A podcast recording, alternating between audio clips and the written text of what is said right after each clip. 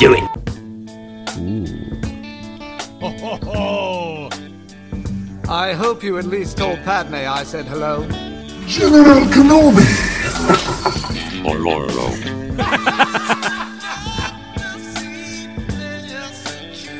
I gotta tell you. We'll let Steve sing. You know my affinity for this guy. I knew you'd like this. Ho, ho, ho. Now, you know what this, you know, Endgame. Yeah. Yeah, the intro to Endgame. Avengers Endgame. Uh, when that intro hits, it's right after they show what went down at Hawkeye's farm. Yeah. You know, and it's just very... grim. It's grim. Well, I just, not necessarily grim, but d- dark and depressing. Things are dark and not good. Yeah. It's kind of the vibe I've been yeah. getting lately, um, which I'm sure we'll get into it. Uh, so I just thought it was fitting to maybe not do the standard fanfare. Yeah. And just get into a little a vibe, you know? yeah, yeah. We'll set the vibe here. Uh, anyways, welcome to the Clone Cast. Welcome to the Clone Cast. I'm Tom. I'm Adam. What we do here is we watch, in chronological order, that goddamn Rebel show. And we are on to Season one, Episode nine, Gathering Forces. Yes. Things are starting to happen. I think they finally are like, all right, let's do something with this. yeah. Let's stop having these one-off episodes. Let's start building some stuff. So that's let's, exciting. Let's get these guys the fuck off of Lothal for an episode. And go to the one other place we've been. But anyways, I think th- the wheels are turning. It's it's about to change. Anyways, how you doing? Good, how are you? Ah! Besides, all right. Besides the general malaise that has fallen over... society? Everybody that's paying attention. Um, yeah, I mean, I'm I'm as good as can be.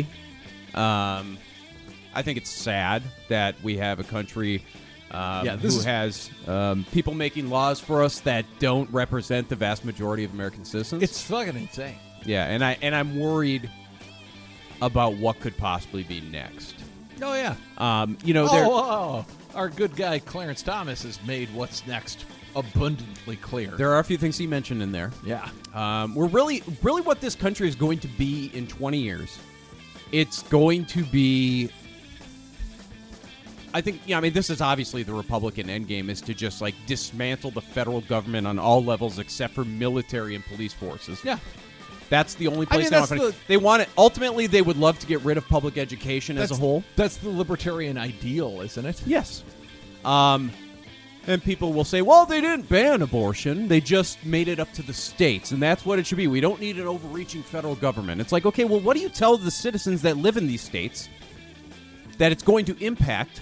And you say, well, they, they, they elect their, they elect those local representatives, Adam. And then I say to that, yes, but you're taking away their individual choice because you're giving it up to... local representatives. It's it's just the same as giving up to the federal government. Yeah. You're not allowing for freedom here. So this is a political corner, by the way. So yeah. this is this is a Star Wars podcast where we do review Star Wars stuff, but it, you know, we we talk well, bullshit for forty years. twenty to forty minutes we bullshit. So we're getting right into that bullshit right we're now. We're getting right into it. I'm just saying, like, I, I this whole states' rights thing, that's great for, like, I don't know, income taxes, I guess, but if that's how, how you many, want to run your how, fucking state. No, no, no. How many days before the Roe v. Wade overturn did they rule on, was it a day before? They ruled on... Oh, the on, conceal and carry thing? Yes! So states' rights be damned for that, but no, yeah, when it no, comes it's, to it's literally like bodily autonomy. Yeah, it's literally like states' rights for anything that's convenient for our worldview. No, and so I'm I I am tired of pretending that there's a rationale because there's not. The only rationale is this is what we want and we're going to do it. And yeah. so it, it's their the rights will and the rights view, and it, they have certain things. They're like, no, we want complete autonomy, but we also need to appeal to the religious right, so we're going to do that. Yeah.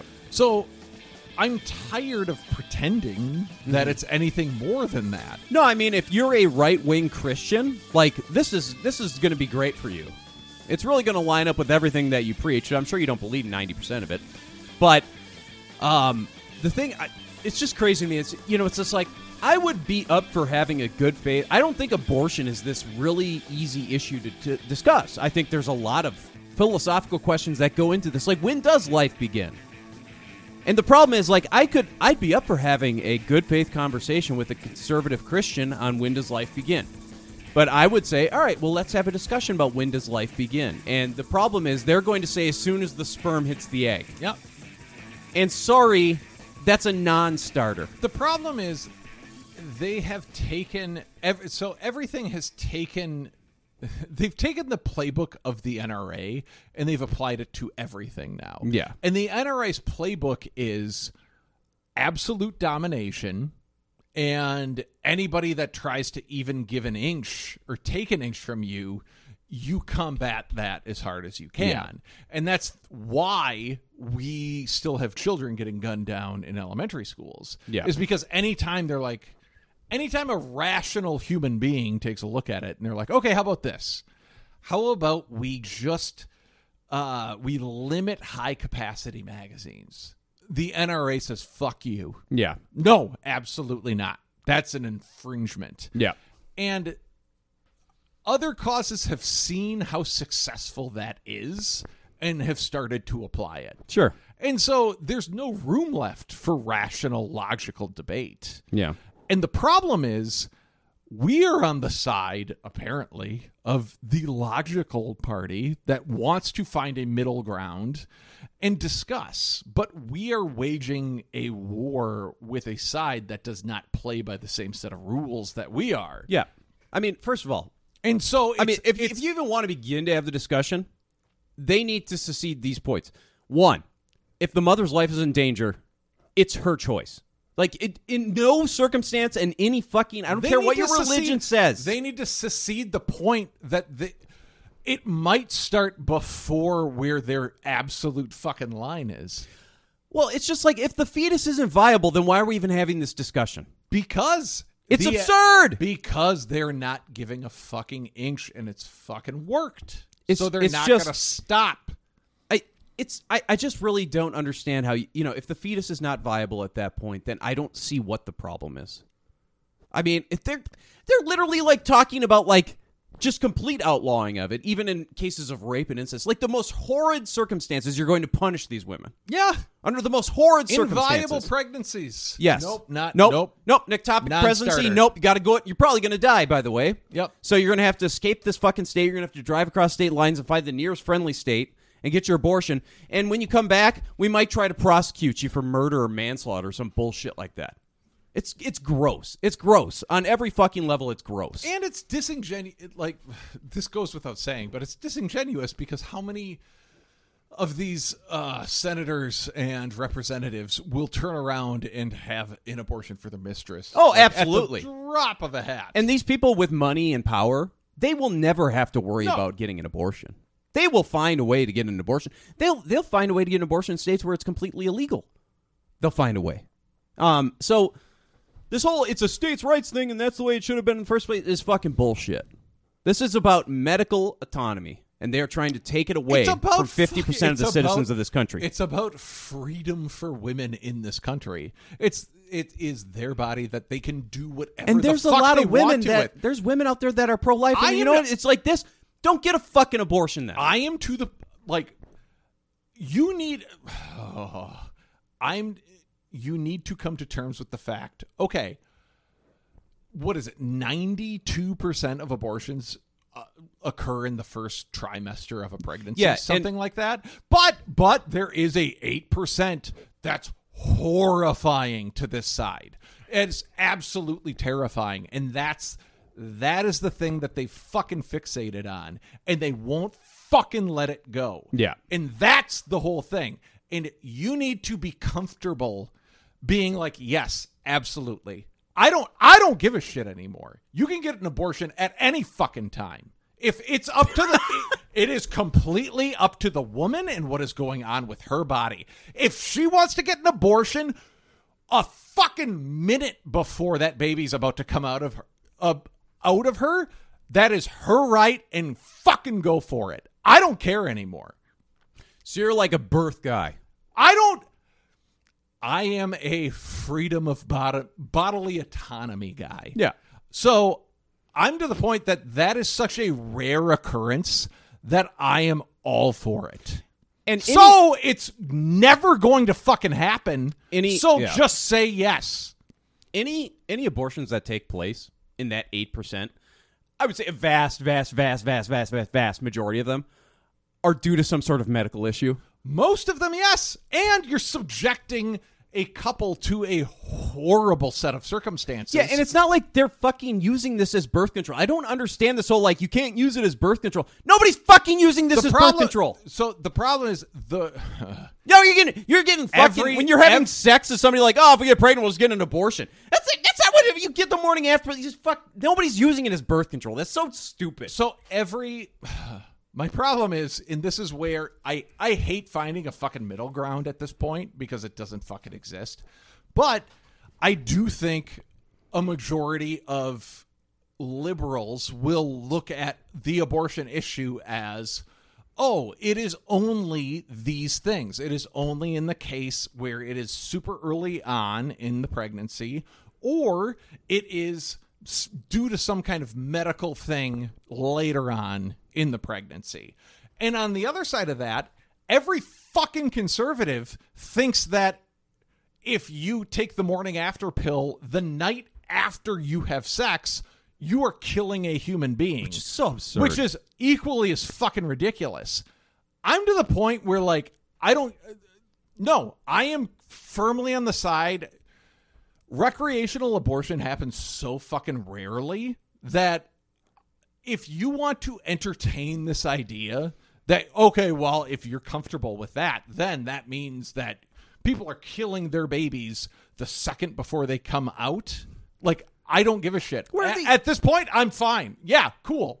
God. But it's up to them. It's their fucking body. If that's the case, if... ninety-five percent of abortions were that case. Cool. It's up to the woman. That's fine. It's up to her. I.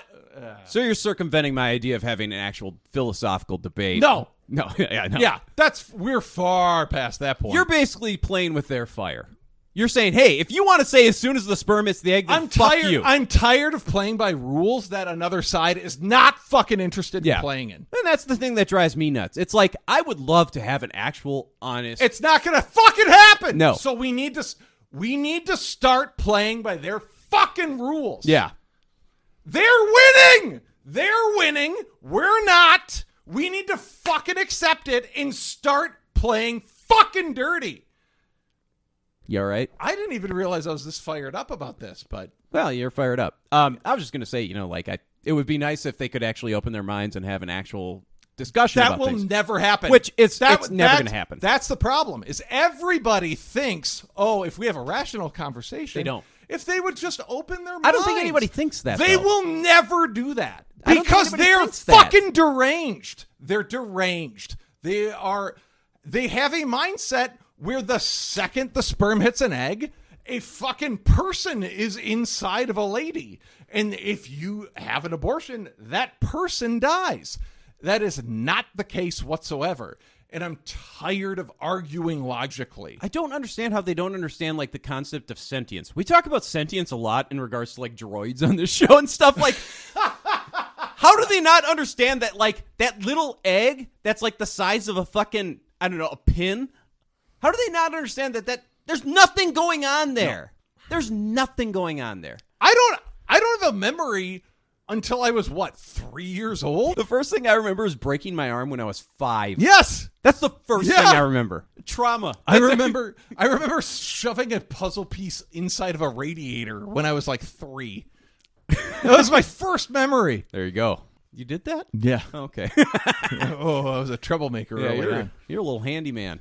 I'm, I'm, uh, I'm just, I'm, I'm beyond flummoxed when it comes to all of this. Yeah. No, I mean, it's,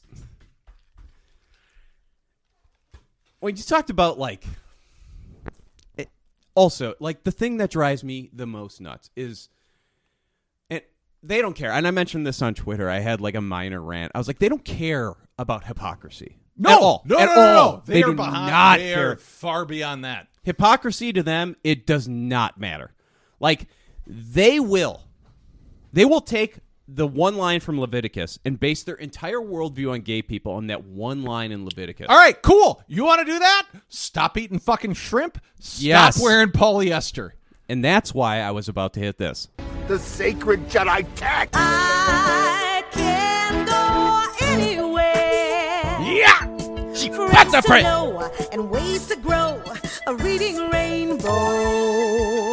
I can be. Read them, have you? Now, assuming page turners, they were not. This is not going to be your standard. But I just typed in on Google. Let's just have some fun with this, shall we? I just typed in messed up Bible verses. Yes. Let's read some. Let's read some and see if that they if they really want to be Mister Leviticus and this and that, and they want to interpret things in their own perfect way, and that's the word of God. You got a magical yeah. book? Okay, let's start reading it. All right, First Timothy two twelve. All right, uh, are you a King James guy, or are you a New Revised Standard guy, or do you want to do New, New International Version? It's all fucking nonsense to me. Which one do you want? Pick one. Ah, King James. All right, we're going to do the King the James. The standard. The classic. All right. But I suffer not a woman to teach, nor to usurp authority over the man, but to be in silence.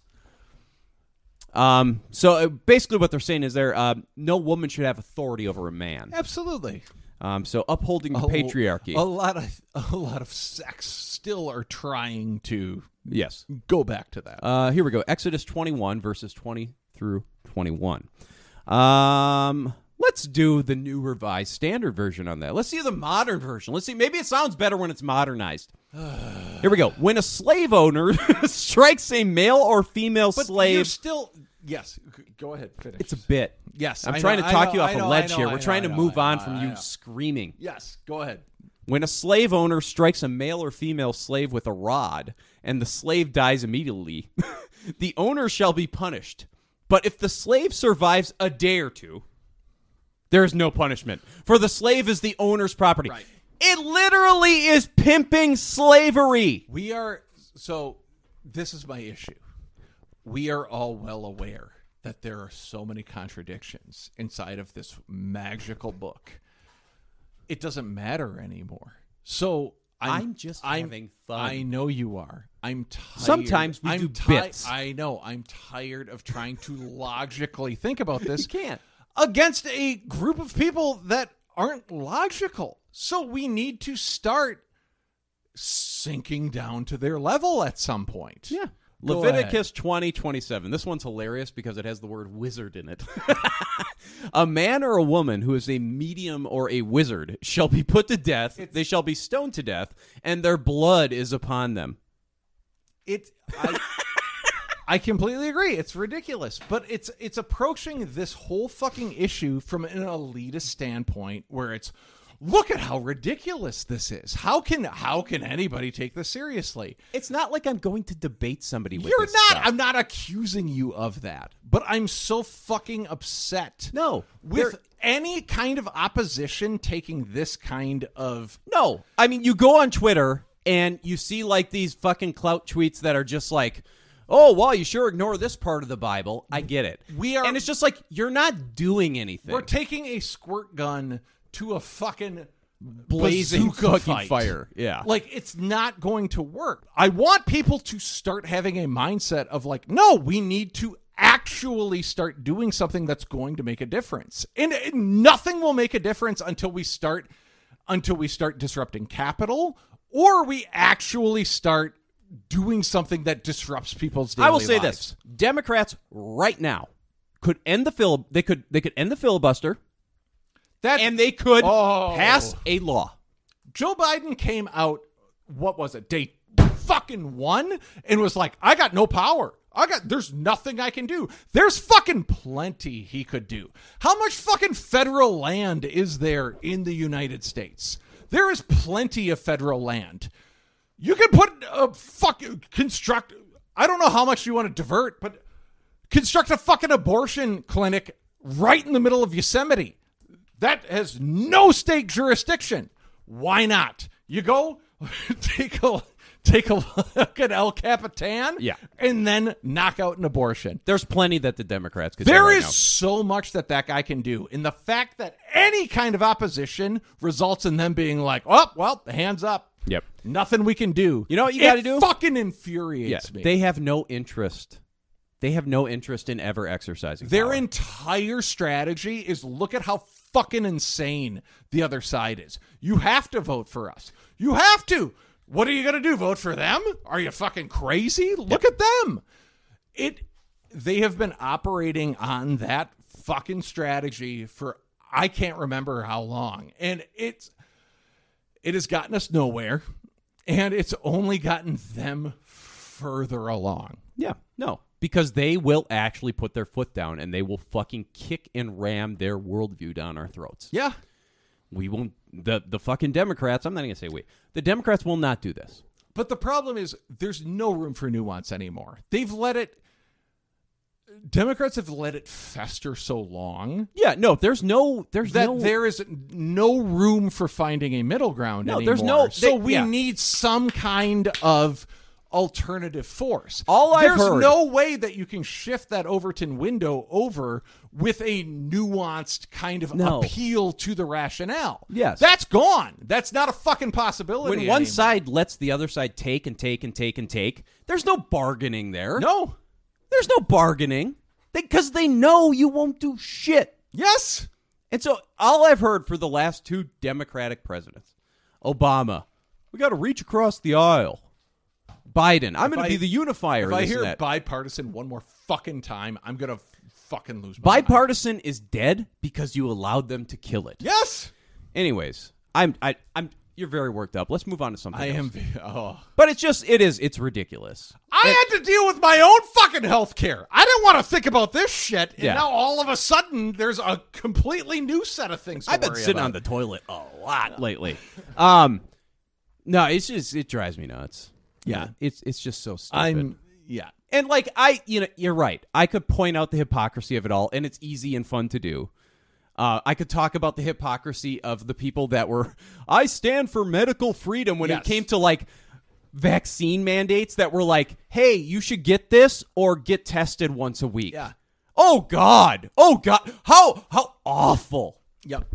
But this, you know, th- it's it's funny how they thought that that was just hideous. But making a, a personal decision like this, no, they're not. They're, they're they're no, yeah. There's no point. They're not. They're a, not there. They are not a party of small government. They are a party of do what the fuck we say. Yes. And if you don't, even though what sixty fucking eight percent of the populace wants there to be some kind of choice for a woman to yes. decide, they're just gone. They're gone. Yeah. They're they're gone. They're we a party. Are playing, we are playing by a completely different set of rules. Yes. Those fucking... Dem- oh, God. Do you see what they did? The fucking day it happened? They're what was po- the first thing they did? Well, I got a bunch of emails. I got... They're trying to fundraise. Yeah. It's they, like, sir, I They were trying to fundraise, once. But the first actual thing they did... Oh, they went out and sang, like, God Bless America on the steps of the Capitol? They went on the steps of the Supreme Court. They marched all of those motherfuckers out there, and they sang, God Bless America. Thank fucking Christ. Didn't Nancy did Pelosi read a poem? She did, but she, it was the same poem that she read during January sixth. So it was a poem that she read previously oh. during January sixth. You want to know how feckless they are? This is just, just really... They're gonna. They're doing all this January sixth stuff, and they said, we will not recommend any type of charges. We're going to leave that... Like... I have not been paying I have not been paying attention to this basically at all, but like the little stuff that I have heard, like nuggets, it's fucked up. Like it's fucked up. There were people that were in the room that were like, oh yeah, this was fucking crazy. Yes. It's in there's just one thing that I noticed online, and we're moving on. But just to talk about the disconnect between where we're at and where these people are at. There are little, literal conservatives, and this doesn't have to do with Roe v. Wade. This has to do with January sixth and the investigations. There are conservatives who actually make the comparison of people storming the Capitol to riots that burned down an auto zone. Yeah. Oh, yeah. Just think yeah. about that on its face. Storming the Capitol to try and overturn an election, threatening to hang elected representatives versus, well, if you're going to talk about that, why aren't you talking about the time they burned the AutoZone the down on not, Lake Street? The thing you're not taking into this equation is they like one part of that. They don't like the other part. I know. I'm just saying.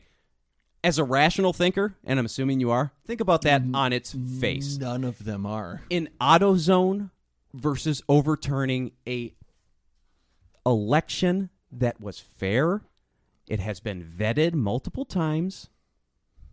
Think about Even it. By what, what was it? The but to them, the, but to them, that's that's what, equal playing. What was the group that Trump got to investigate it? The the Ninja Squad or and whatever? They couldn't even find anything. These goons, these absolute goons who are like completely biased in Arizona, completely biased. And they had been spouting bullshit the whole time. Like, yeah, we couldn't find anything, but that doesn't mean there wasn't anything. Fuck you. I'm very, I'm, I'm irate. I'm very tired of dealing with this, and it's going to get worse before it gets better. Well, let's should we um, move on? We should move on, but I'll just say this. If you're going to have the fucking balls to call yourself a resistance, actually do something that warrants calling yourself a resistance. Yeah, someone needs to lead Dianne Feinstein into the Senate chambers and do something. Nope, go that way, ma'am. I'm so sorry. I'm sorry, so sorry. Please I have to apologize for something. For letting me spout my nonsense? Well, you might want to apologize to a nine-month-old baby who's being born right now. No, it's, if it's still in... Who am I to say? That is on her. That's not never going to be the case, but... if it is, so fucking be it. It's her body. She should be able to do with it whatever she fucking pleases. I have an apology to make. Okay. You all right? Yeah. You all right?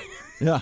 You have an apology. I was Go ahead. going to, I thought we were going to have a more like level-headed discussion yes. about things. I was going to take the philosophical approach. Oh, you thought wrong. Yes. Um, maybe it's you I should be having the philosophical yes. discussion with about when does life actually begin. Um, anyways, uh, Sarah wrote to us last week. Uh, Sarah did, and Sarah is officially our uh, marketing officer now. Yes! Um, our, hired. S- our C M O. But I made a mistake. I did not use the correct pronouns. Oh! Uh, Sarah uses they, them pronouns. Okay. Therefore, I made a mistake as reading the email. I should have uh, done a little research, but I'm an old white guy. We're fucking, we fuck up all the time. It and happens to the best of us. What Adam say, uh, what Adam and myself always say, uh, we are trying our best, and if we ever make a mistake of that, let us know, and we'll correct it. We are going to fuck up a lot. We do fuck up a lot. But I'm, I'm sure I've said a lot of things in this that are probably wrong. I don't think they are right now, but... Adam's in a mood. Yes, I am. But anyway, so that's my apology. So to Sarah, I apologize. Sarah was very cool about it. They had no real issues with yes. it. Uh, just it was a polite reminder. Yeah. So I figured we would throw that out there. Yeah. Anyone that uses alternative pronouns, let us know. Typically are pretty cool about it when you slip up from time to time. Yes. And if you're a uh, good human being, you will listen to what they prefer to be called.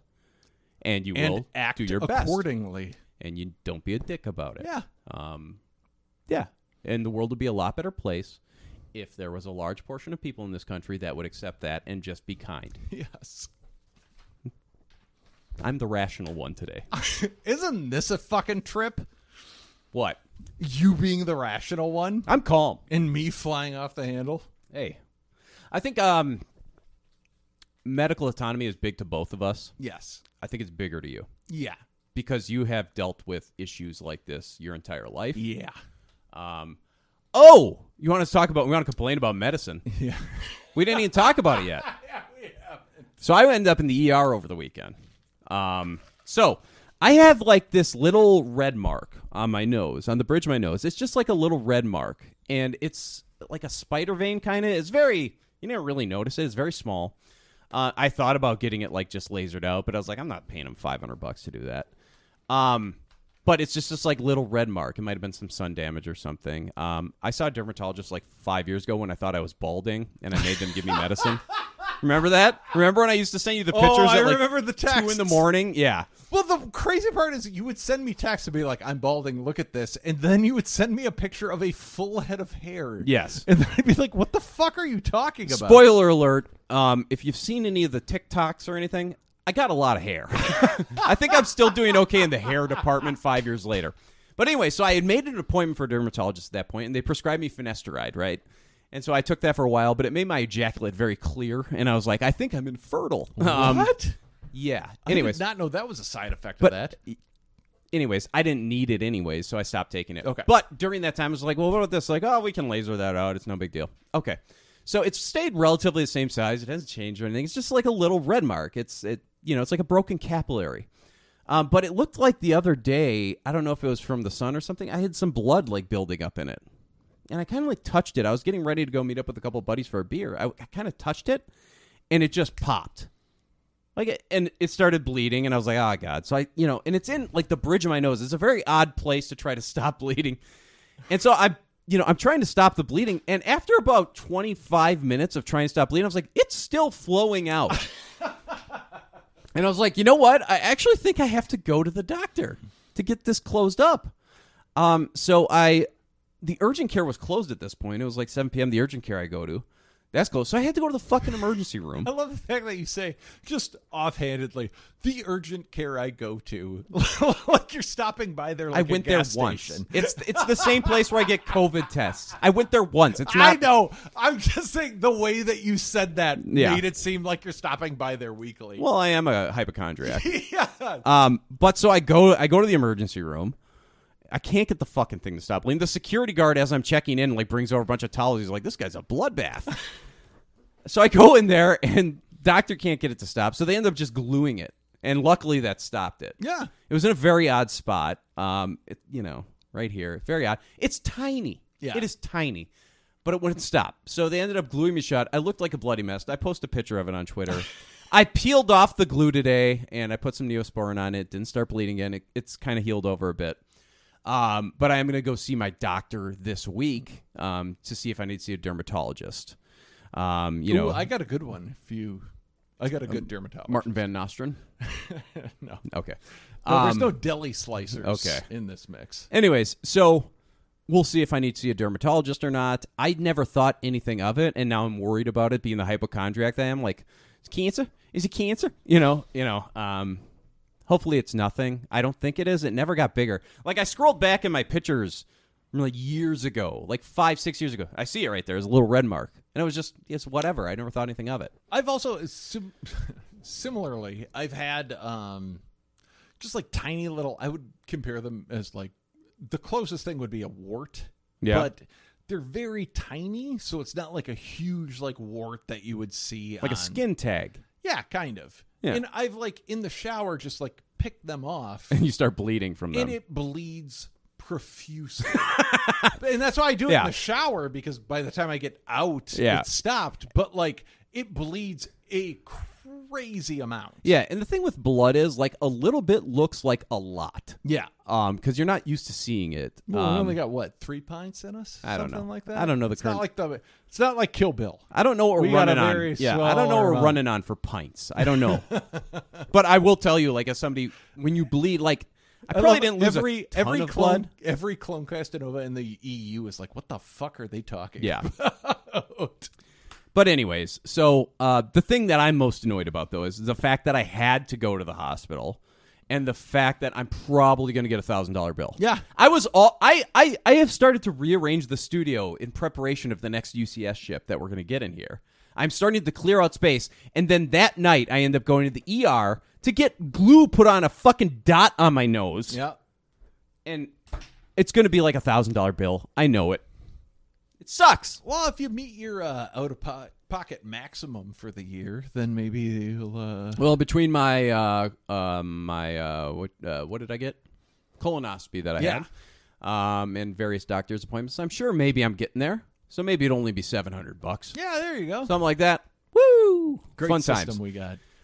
Yeah, so anyways, uh that was my little story of the weekend, just uh, updating people because I did post some pictures of it. um it looked worse than it was. Like, I wasn't in pain. Yeah, yeah, yeah. It just would not stop. I did no, get a little something... lightheaded, cause, and yeah. I don't know if that was just me freaking myself out, probably. Probably. Yeah. But, uh, like, I do understand. Like, there was a time, I, I think, like, a couple of years ago, I sliced uh, just my fingertip off with a vegetable peeler. Yeah. And, like, it just would not stop bleeding. And, like, I ended up going into the hospital for that, in, into the emergency from that, just because, like, if something doesn't stop bleeding, it's concerning, and you want to, like, have a professional look at it. Yeah, I think if you can't get something to stop bleeding, it's not a bad idea to see a doctor. Unfortunately for me, I went into the emergency room, and they were like, oh, this isn't a problem. We'll give you a little bit of Novocaine in your finger, and they injected Novocaine into the wrong finger. How does that happen? Because I looked down, and the two puncture wounds were on the finger opposite of the one that I sliced the tip off of. Wouldn't they notice where the tip's missing? You would think. But I still got charged for the whole thing, so that was like nine hundred bucks. After you got done with it, did you walk outside the emergency room and sing God Bless America? um, okay. Uh, but yeah, that was my fun times. Um, I did go to Cedar Cliff, and I'm not even going to put the drop in. Oh, no, no, no. Do it, because we, uh, we got more to talk about. Do we? Yeah. Do we really? Uh, do we want to do Holiday Road or do you want to do Collectible Corner? Which one do you want? Let's do Collectible. Or not, you can waste do... time with your friends when Too your late. chores are done. Now, come on, get to it. We have lots of that. Ah! Nothing can make me change my mind. I, I, I, I, You'll have to sell your speeder. I would like to see the baby. My collection.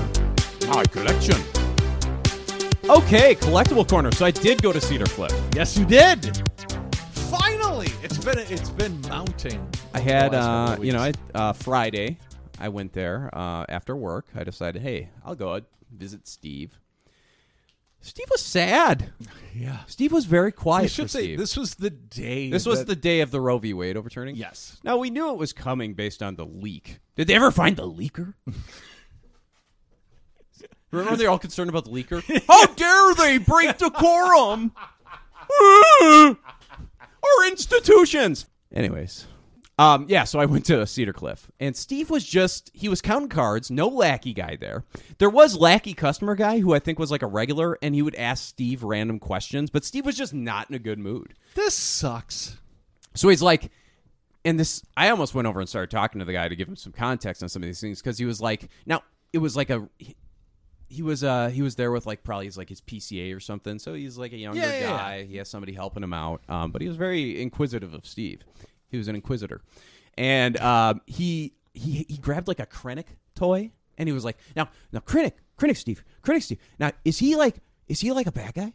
And Steve was like, yeah, he's a bad guy. He's a, he's a real piece of work. And he's like, but like, but like, he's like, Palpatine's a really bad guy, right? And he's like, yeah, he's the worst. He's the worst. And I, I kind of was like, Steve wasn't in a good mood, but he was still giving his effort for this guy. I love the fact that Steve actually knows context. Yes. Like he has a backlog in his head. And he's like, he's like, no, he's the worst. And he's like, but, but, but Krennic, was he like the main bad guy? And he's like, yeah, he was the main bad guy in that movie. He's a real piece of shit.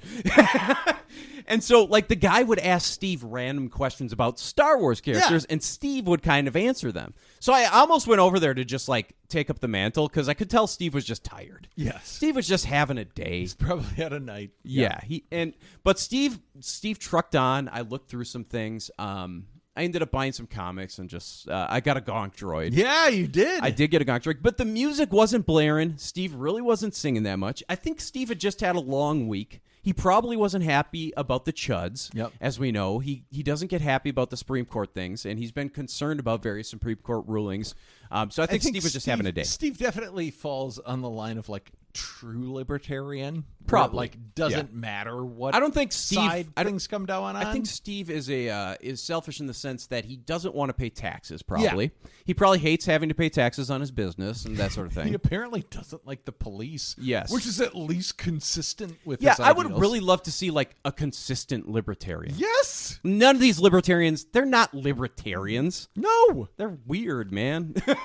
It's They're not... weird. It, whenever you see a Gadsden flag, like yeah. the "Don't Tread on Me" like yellow snake, and then they got the, the and cop then they thing, have yeah. the, the like cop blue stripe yeah. thing. It's very strange. No, it, it's it's really libertarianism as long as it conforms perfectly yeah. to my worldview. Yeah. That's what they are, and that's what Republicans are. Yes. Um, but yeah, so Steve, not blaring the music, really not in a, a prime Steve mood. Um, but he was very nice to the young man, and I was I was glad to see that. Steve was kind of a father figure of sorts to him. He was lackey customer guy. Um, and then as he's going, Steve's like, all right, you're checking out, you're done. He's like, I think your guy's waiting for you. And the guy... Oh, no, I'm losing out. I'm losing out on the bid. Do I bid live on air? The Macath Tua. Yeah, you better. The Macath Tua be, signed card. Bid. I got outbid. My max bid was twenty dollars. Steve would want you to bid. Yeah, Steve wants me to bid here. All right, I got outbid. How high do we want to go on this? Now, this is fun. This is fun for us. Um, let's. What? The bidding's ended. I lost. Son of a bitch. All right. I lost my signed Macath Tua. I'll have to get another one. It's fine. It'll come up again. Somebody somebody skunked me right at the end. I was still leading with like ten minutes to go. What if it's a Clone Cast Nova and they're going to send it to you secretly? Oh, they better. Okay. Um, but when I was checking out, uh, I had my gonk droid and I had some comics. And I, I hand Steve the gonk and he looks, oh, power droid. And I was like, yeah, everybody loves the power droids these days. And he's like, yeah, you know me, I'm an old fart. I like Boba Fett. Boba Fett's my guy. And I said, yeah, yeah, I like Boba Fett, but uh, gonk droids are the new rage. He's like, yep, yeah, it's Boba Fett for me. I'm an old piece of shit. You know? But he, and I was just like, hey, you got that cool Boba Fett P V C statue over there. How much is that? He's like, yeah, that fucking thing, that's two hundred bucks. And I was like, all right, I'll think about that. But it, Steve just didn't, he wasn't on his A game. Yeah, yeah, yeah. I think, I think. You know, next time we visit, we'll get the A game from Steve. But I will say this, like, he was still being a good trooper for the young man in there that clearly wanted his attention. Yes, absolutely. Steve's a good guy. Steve adapts to whoever's in front of him. I feel like Steve does care about the customer until the customer butts up against Steve's own political b- views. And yeah. then Steve might get a little rough around the edges. Or if they're trying to sell him something and he offers it to him and they scoff. Yes. I think Steve takes offense to that. Yeah. Because he's always, I set the prices, you buy. Steve knows what he's yeah. talking about. But that was my trip, and right. I just lost off. I lost, you know, fitting that I lost this bid during the collectible corner. Yeah. My Macath Tua Topps signed card. In real time. Yeah, I do have a non-signed one that came in the mail. Oh, okay. And I also got a Bo-Katan that came in the mail. Ah. I'm still waiting on my Hera Syndulla. So on the way over here today, I did stop by someplace. Where? I stopped by Mister Zero's. Oh! I had to see what was going on. I had been there in quite some time. How's Mister Zero? Mister Zero is good.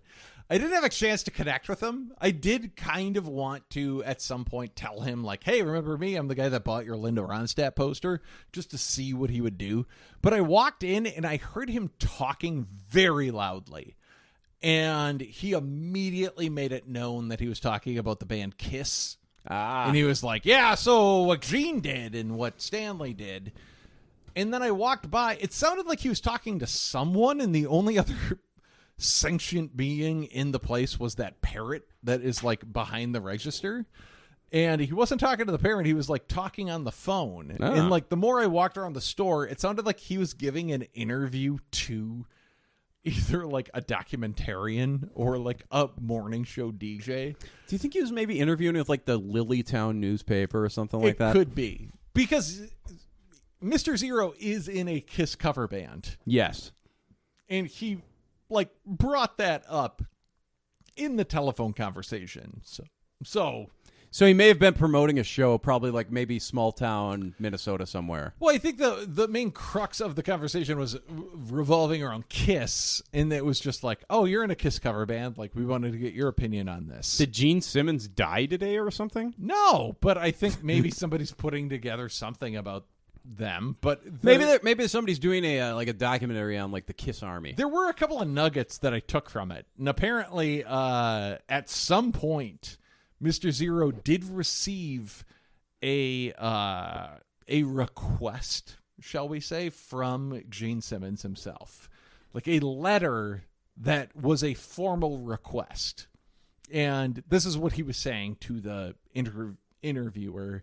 He was like, uh, yeah, so I got this thing, and it was like, uh, we formally request a thank you note from you. And I kept listening because I was like, what the hell did he have to thank Gene Simmons for?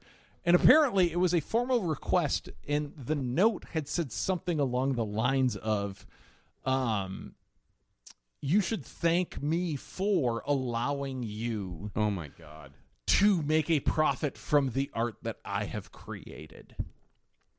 And to Mister Zero's credit, he didn't scoff. He didn't fight back against Gene Simmons, no, even though he is a giant piece of shit. Gene Simmons sucks. Yes.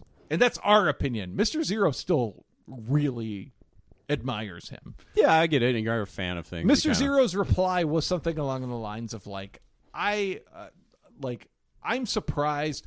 This is Mister Zero's response. It was something along the lines of, like, I'm surprised that all you're requesting is a thank you note. I am very thankful that you allow me to, like, perform your music.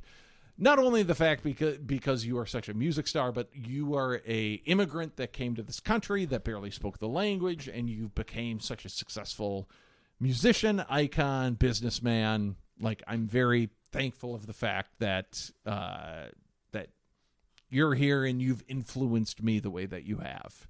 And then, and then Mister Zero was like, I, I never got anything back from him, but that's what I sent him. Well, I'm glad Gene got his. Um, yeah. I'm sure Gene feels great.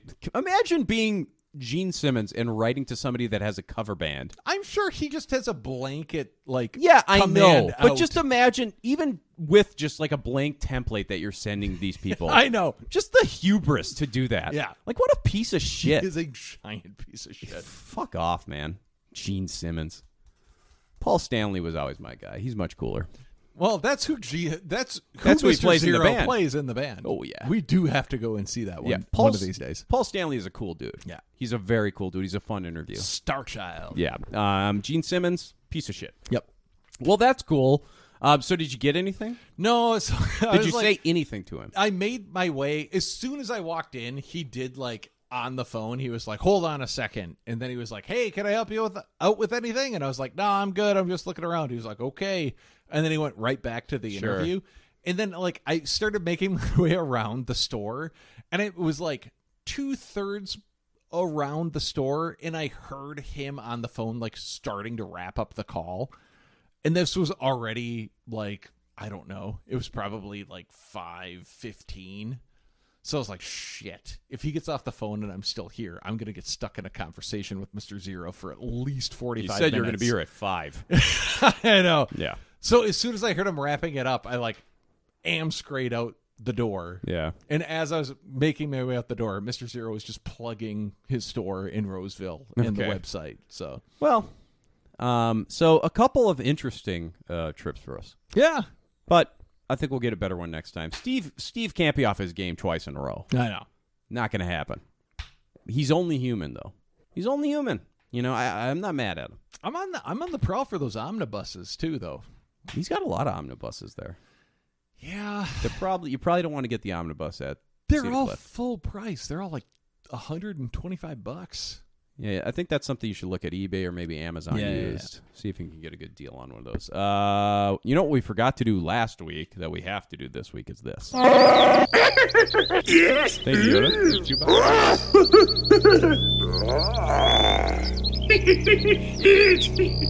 The Clone Cast, Clone Cast and over. Tweet of the week. Yes. Oh. That's good. All right, tweet of the week. Do you want to bet who got it?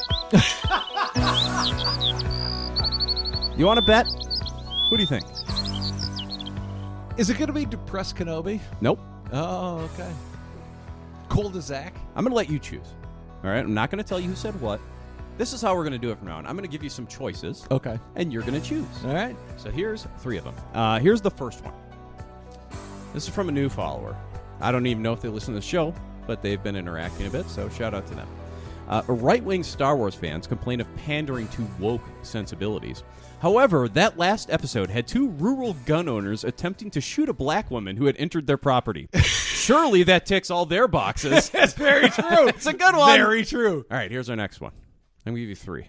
Um, when he... Tr- that's the scenario that they're presenting. Uh, yeah, yeah. When he tries to, I've always liked Rogue One, his way into some bussy. All right.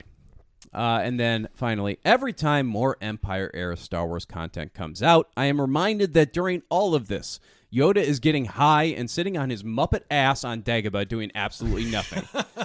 He's like, maybe one of the twins will come knocking, or maybe they'll die first. I don't care. All right, those are your three choices. Which one do you want? It's got to be number one. That would be from Galactic Drama number one, uh, the Freck Hate account. That was great. Yes. Um, and then, of course, number two is Garrick. Yes, of course. And number three, Eliza. Ah! The librarian, Eliza, yes. Giving us some Yoda knowledge. Um, there was also one, I don't think I mentioned it last week. There's a, it's just like a, it's it's just a picture of somebody who like spray painted a wall. It said, against all authority except my mom.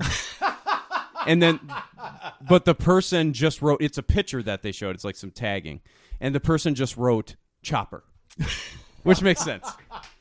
So, yeah, um, those are, uh, so shout out to Galactic Drama one for winning. Yes. Freck Hate account. Congratulations. Uh, and Garrick's still coming in strong, and Eliza showing up. So, um, that is your tweet Garrick of gives the us week. Ample material. I've always liked Rogue One, his way into some pussy. I think, did I read this one last time? Thinking about how wonderful it would be if a large man smacked me in the head with a cast iron pan and repeatedly whacked my head until it was mush. Garrick's death wish is fucking great. Okay, uh, let's go to this. Message, Doctor, the message. Greetings, Exalted One. Allow me to introduce myself.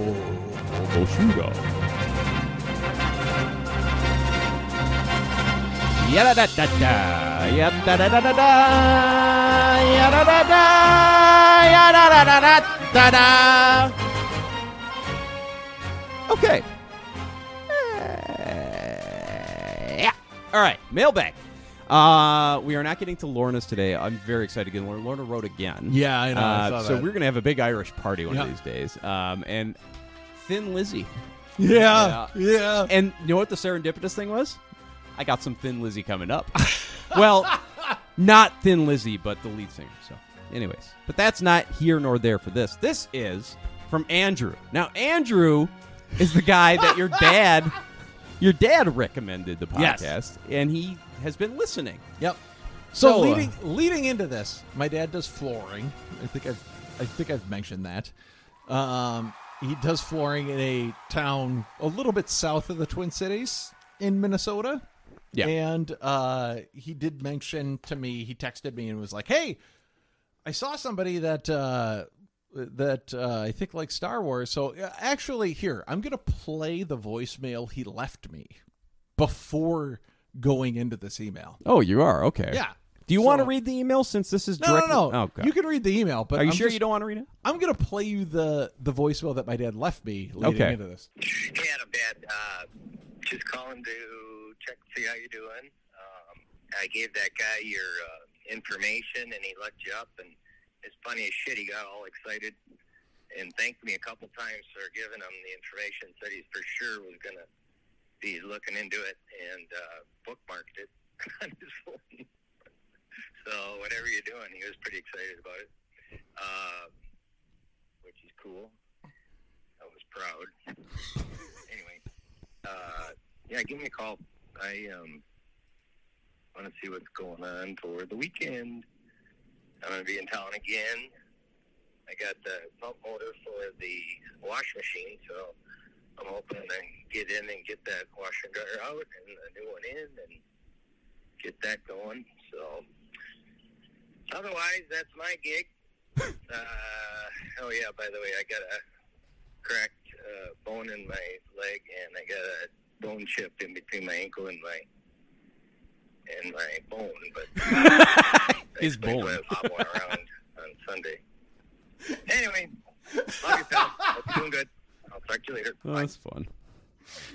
Yeah, so your dad is out here promoting the podcast for us. Well, you've talked about how sweet your Catholic dad is. Yeah, I we, thought I'd share the fact that my sweet Catholic dad talks about how proud he is of me for... Should we listen to uh, one of my dads? Yeah, sure. Okay, let's listen to one of my dads. Does he also follow up his innocuous voicemail with the fact that he's having major surgery done on his leg? If uh, I mean, I have to scroll, but I'm yeah, sure it's yeah. in here somewhere. So, uh, yeah, let's take a listen to my dad.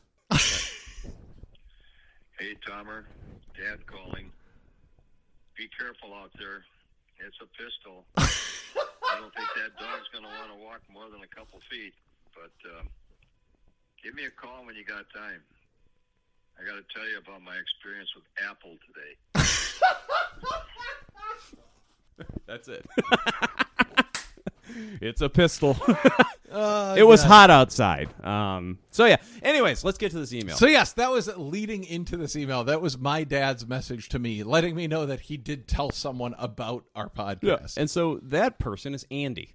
And Andy wrote in to the podcast. So, gents, hi, my name is Andy, and I'm a die-hard, hardcore, and just generally hard, lifelong Star Wars fan. While I wasn't aware of your podcast until about a week ago, week ago, boy, am I glad one of your dads, sorry, not sure which one, but you guys will know at least. So it's now, Adam. Now there you, you know. Installed new flooring in my kitchen in Rochester. He was great, and I'm a couple episodes into the pod. Started at one twenty-seven for some reason. I yeah, don't know what one twenty-seven right. was. Maybe you could look that up for us while I'm reading this. And goddamn, I love the show. You guys, you guys sound like me and my buddies hanging out, bullshitting, and it makes me smile. Well, thank you. If we're having fun, you're having fun. Everybody's having fun. Isn't it great? It's great. Anyway, I just thought I'd share a couple funny things one of your dads said while he was at my house for a couple days. They were gems. First off, the podcast came up like this. Dad, hey, are you into Star Wars? Assuming I was wearing a shirt or something. Uh, yeah, I'm a big fan, actually. Okay, because my kid has a Star Wars podcast, I guess, whatever that means. No kidding. That's great. What's it called? I'll give it a listen. I'm not sure. I'll have to ask and get back to you. I don't know much about it, but being a dad, the first thing I asked was, so when do you start making money on this? Then he laughs. Uh, yeah, both my kids are into it, but one more so than the other. They're in their thirties, and I never thought I'd still be buying Legos for them for Christmas. Hell yeah. Uh, another one that was great. Uh, this is what he said. I'll try and keep my kids out of your hair so you won't have to worry about them. That was Andy to your father. Yes. And he said, don't worry. I've been ignoring kids for thirty-some years. I've gotten good at it. He says, at first I thought he was talking about on the job. Then he told me that he did communications and data storage stuff before flooring. So I realized it was a shot at his own kids. Uh, he was great, and he came through with the podcast recommendation. I've gotten, a, I've got a huge backlog to go through now, too, and you guys have a new fan. Get this man on the marketing payroll. Well, Adam's dad will have to talk to Sarah about that if they want to share duties. A competition for yes. C M O. Anyway, great show, guys. If you ever need a Star Wars canon, comics, and novels correspondent for the show, let me know, because I read them all. That's all for now. Thanks, and keep up the good work. And that is Andy. Andy, thank you so thank much. Thank you, Andy. And I, you know, if you want to send in something, um, absolutely we'll play it on the air. If you have any novel canon stuff that you want to cover, um, I do it from time to time here. I'm doing the read-throughs and all that jazz. But if you have anything that you want to add, feel free to send we it in. We do have an official librarian of the pod, but yeah. if you feel like you need to warn Tom of anything he should not yeah. read before venturing into Rebels. And I'm sure Eliza wouldn't mind having a deputy librarian. Absolutely. It's a it's a heavy load to carry all this canon material. Yeah. Eliza does an, an admirable job, but there's a lot out there. Um, so, yeah, we are always up for getting anything from you. If you want to drop any nuggets of knowledge, they will make their way into the podcast, and we certainly appreciate you listening. It's very exciting. Um, give us five stars. um, okay, so that was pretty cool. That's really cool. Um, and like we said last week, we did uh, hear from Lorna D. Yes, we did. Out Ireland way, which is very exciting as we continue to expand. We're we're Alexander the Great. We're taking over Europe. We're marching on. We are marching on. Um, but, yeah, so awesome to hear from Andy. We appreciate it. If you've been listening and you want to write in, we love hearing from everybody. It's so great. And you'll get on the air. Yeah. So all very exciting things. Should we do the time warp? Yes, I can. Let's do time warp, yeah. Woo! Woo! Let's do time warp, yeah. up, up, Chibata bread. All right, Time Warp. So today's episode is Season one, Episode nine, Gathering Forces, and it aired November twenty-fourth, two thousand fourteen. We got a new song, we got a new movie, and we got a couple Clone Cast recommends. What do you want to do first? Let's do the... You said we got a banger. I'm interested in hearing the actual song. Well, I didn't pull the actual song. Oh, okay. I pulled the Kids Bop version. Oh, God. Now, last week it was Taylor Swift. Yes, it was. She unseated herself. Oh. Want to try to guess what it is. Oh, God. Because last week was Shake It Off, wasn't it? It was Shake It Off. It was Shake It Off. So now it went Shake It Off like two months ago for yep. a couple weeks. And then Meghan Trainor... She ran the table. Yeah, ran the table. And then Shake It Off came back last week. And now Taylor Swift has dethroned herself. Is it Bad Blood? Uh, no, it is not Bad Blood. I'll give you one more guess before I play it. Just play it. Oh, no. Now I'm crying. Blank space. Yeah. Listen to these kids. What is the point? I don't get it. Who is she? Like, is the point to just dub over kids occasionally doing an, a choir? I get it if it's a kid-friendly version of a yeah, like, kid-friendly song. The funny thing is, like, you can find, like, the kid-friendly version of Wet Ass Pussy. Yeah. And it's like, there's some rolls in this house, and it's talking about snacking. I understand that, that logically, but this is just like someone trying to yes. sound like Taylor Swift. Now... The the wet-ass pussy f- kid-friendly version is absurd. It's, it's like, oh, there's rolls in this yeah. house. Got some pizza in this house. Yeah. Absurd and stupid, but at least it has a purpose. This is just a cover. That's all it is, and they have, like, a kid's choir in the background occasionally singing a verse or, you know, just a line. I don't understand the point. It's very strange. But I fucking love it. Oh, no. Now I'm crying. All right. All right, we got a new number one movie. Now this, it's uh, it's a very large franchise, and it's starting to wind down, but it's not quite done yet. There's two parts. I'll give you that. That's all you get. Is it Hobbit? No. Uh, Hunger Games. It is Hunger Games. Oh. Mockingjay Part one. Okay. Number one movie in America on November twenty-fourth, twenty fourteen. Did you ever read that book? I read the books. Oh, you did? I did not. I don't think I read the first one, but I read the second. Uh, I read Mockingjay and Catching Fire. That is one... like franchise I completely sidestepped. I never read the books, I never saw the movies, okay. nothing. They're decent. Okay. Um you know, I mean it's I wouldn't if you had to compare the books and movies, like what would you say is better? Probably the books. Okay. Probably the books. You know, typically. I mean the books the are kind of they're Harry Potter style. I yeah, mean they're yeah. young adult kid, you know. I still got to get you to read those. Yeah, well I don't like that J K Rowling anymore. well, She's nobody, eerily silent, by the way, the last few days. Nobody does. Miss fucking feminist. I know. She hasn't said anything. At you least know, that, I don't quote me, that was like, I last you know checked a day ago. You know how fucking insane we've gotten? Do you know who has said something? Dave Portnoy! Dave Portnoy and Boris fucking Johnson came out and was like, I don't know what is going on. It's fucking crazy. Let's the not get you going again. The world has turned topsy-turvy. All right, do you want to do your song first to calm down? Uh, you can do yours first. All right, so Ireland, right? I listened to this song yesterday. And I was like, "Oh, this might make a good little number." Yeah. And when I had a had a correspondence with Lorna, Lorna had mentioned Thin Lizzy would like an intro for Thin Lizzy because now Thin Lizzy, uh, Phil Lynott, big Irish guy.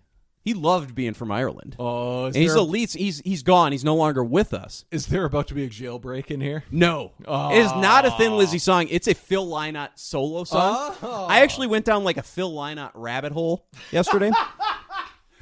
Words that have never been spoken in that order in history. Anyways, I went on his Wikipedia and then I found this song, uh, and I was like, "This kind of bangs, uh, man." And I've been listening to it. This is a song by the name of Old Town. So this is my Clone Cast recommends for week. You ready? Yeah. All right. Oh, no. Oh, wait. Wrong one. Hold on. I, I forgot. I changed the file name on it. Now, hold on. I got it. I yeah. It's coming. Here we go. Tom's song. There we go. There it is. All right. You ready? Yep. Oh, already. Yeah. Already. Already good. The girl's a fool. She broke the rules. She's heard a lie. Yeah. Yeah. This yeah. is good. This is good. It's very good. I knew you'd like it. Yeah. It's called Old Town. It does. Oh, yeah. Oh. It has a Eurovision kind of feel to it. Yes, in the background. Yes. She plays it hard, yeah, she plays it tough. That's it, like eighties kind of like cool new wave, you know? Yeah. I dig, I dig. So that's Phil Lynott. He's the lead singer of uh, Thin Lizzy. Now, Thin Lizzy, oh, the boys are back in town, uh, jailbreak. jailbreak. Um, you'll recognize him. That uh, Phil's kind of a tragic story. He passed away at like thirty-six. Yeesh. Yeah, he, he had a real heroin problem. But uh, they do have a statue of him. Ah. And when I was doing my deep dive, uh, they're in, uh, I think it's in Belfast. Okay. I think. I can't remember exactly where the statue is, but I saw a picture of James Hetfield from Metallica giving it a kiss on the cheek. Okay. So it's very cool. So that's it's Phil like, Lynott, Old Town. It's their version of the Bronze Fonz in Milwaukee. Yeah. Yeah. Or it's our Mary Tyler Moore. Yeah, exactly. You know? Yeah. yeah. Um, so that's that. Now, Adam, do you want to give us any kind of information on no, your we were song? About, we were talking about Eurovision. So the uh, A-plus Eurovision band, I was just in the mood. And this is one song that I feel like is a slightly deeper cut than their greatest hits. Okay. And it's just, it every time it comes on. All right, so we're going to jump into it? Yeah. All right. Oh, it builds. Everybody's free. That's oh. ABBA. That's definitely oh, ABBA. Oh, it builds.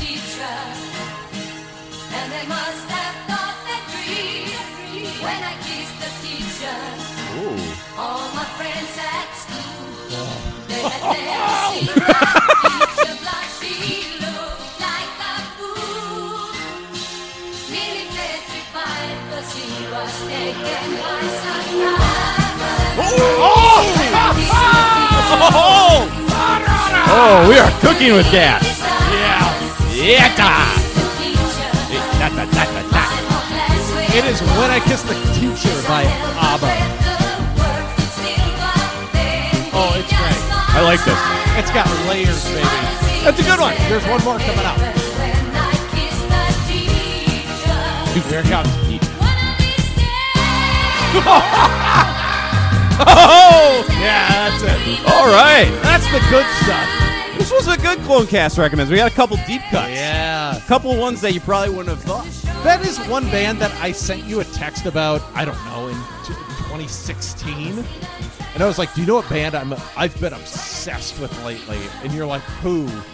And it is not a band I expected you to, like, jive with me on. But I, I was love like, ABBA. I was like, ABBA. And you're like, fuck yeah. Yeah. And we had some experience. You know, we went to the Gordon Lightfoot concert. My mom's a big Gordon yeah. Lightfoot. You know who else she loves? ABBA? She loves oh ABBA. Oh, God.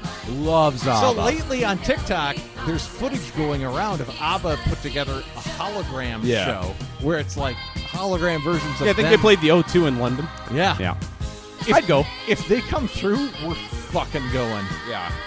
Uh, if Benny sings Your Mother Should Know.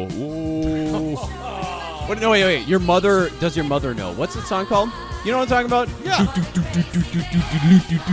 You know that one? Yeah. That's a great song. They got a lot of good songs. ABBA Gold is a hell of a record. If you don't got it, it's great. Well, just put them up on Spotify or Apple, whatever you got. But that's one time, like, I knew about ABBA before I knew about Eurovision, so that's my gateway. I found out about Eurovision via ABBA. Yes. Because I, you know, like, early stages of the internet, you learned that Waterloo won the Eurovision Song yeah. Contest, and then I was like, they have a song contest? Yes. Like, why don't we got that? A song contest? Our songs would suck. Yeah. Anyways, um... so that's exciting. All right, should I don't do we got anything else? No, I don't think so. Should we get into the episode? Yes. All right, let's do it.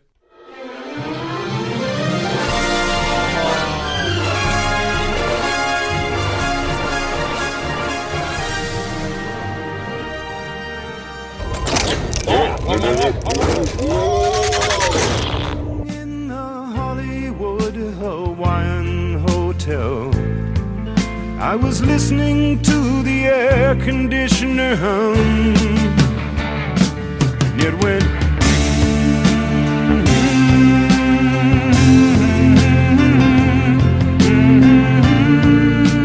mm-hmm, mm-hmm. My fucking headphones are being weird.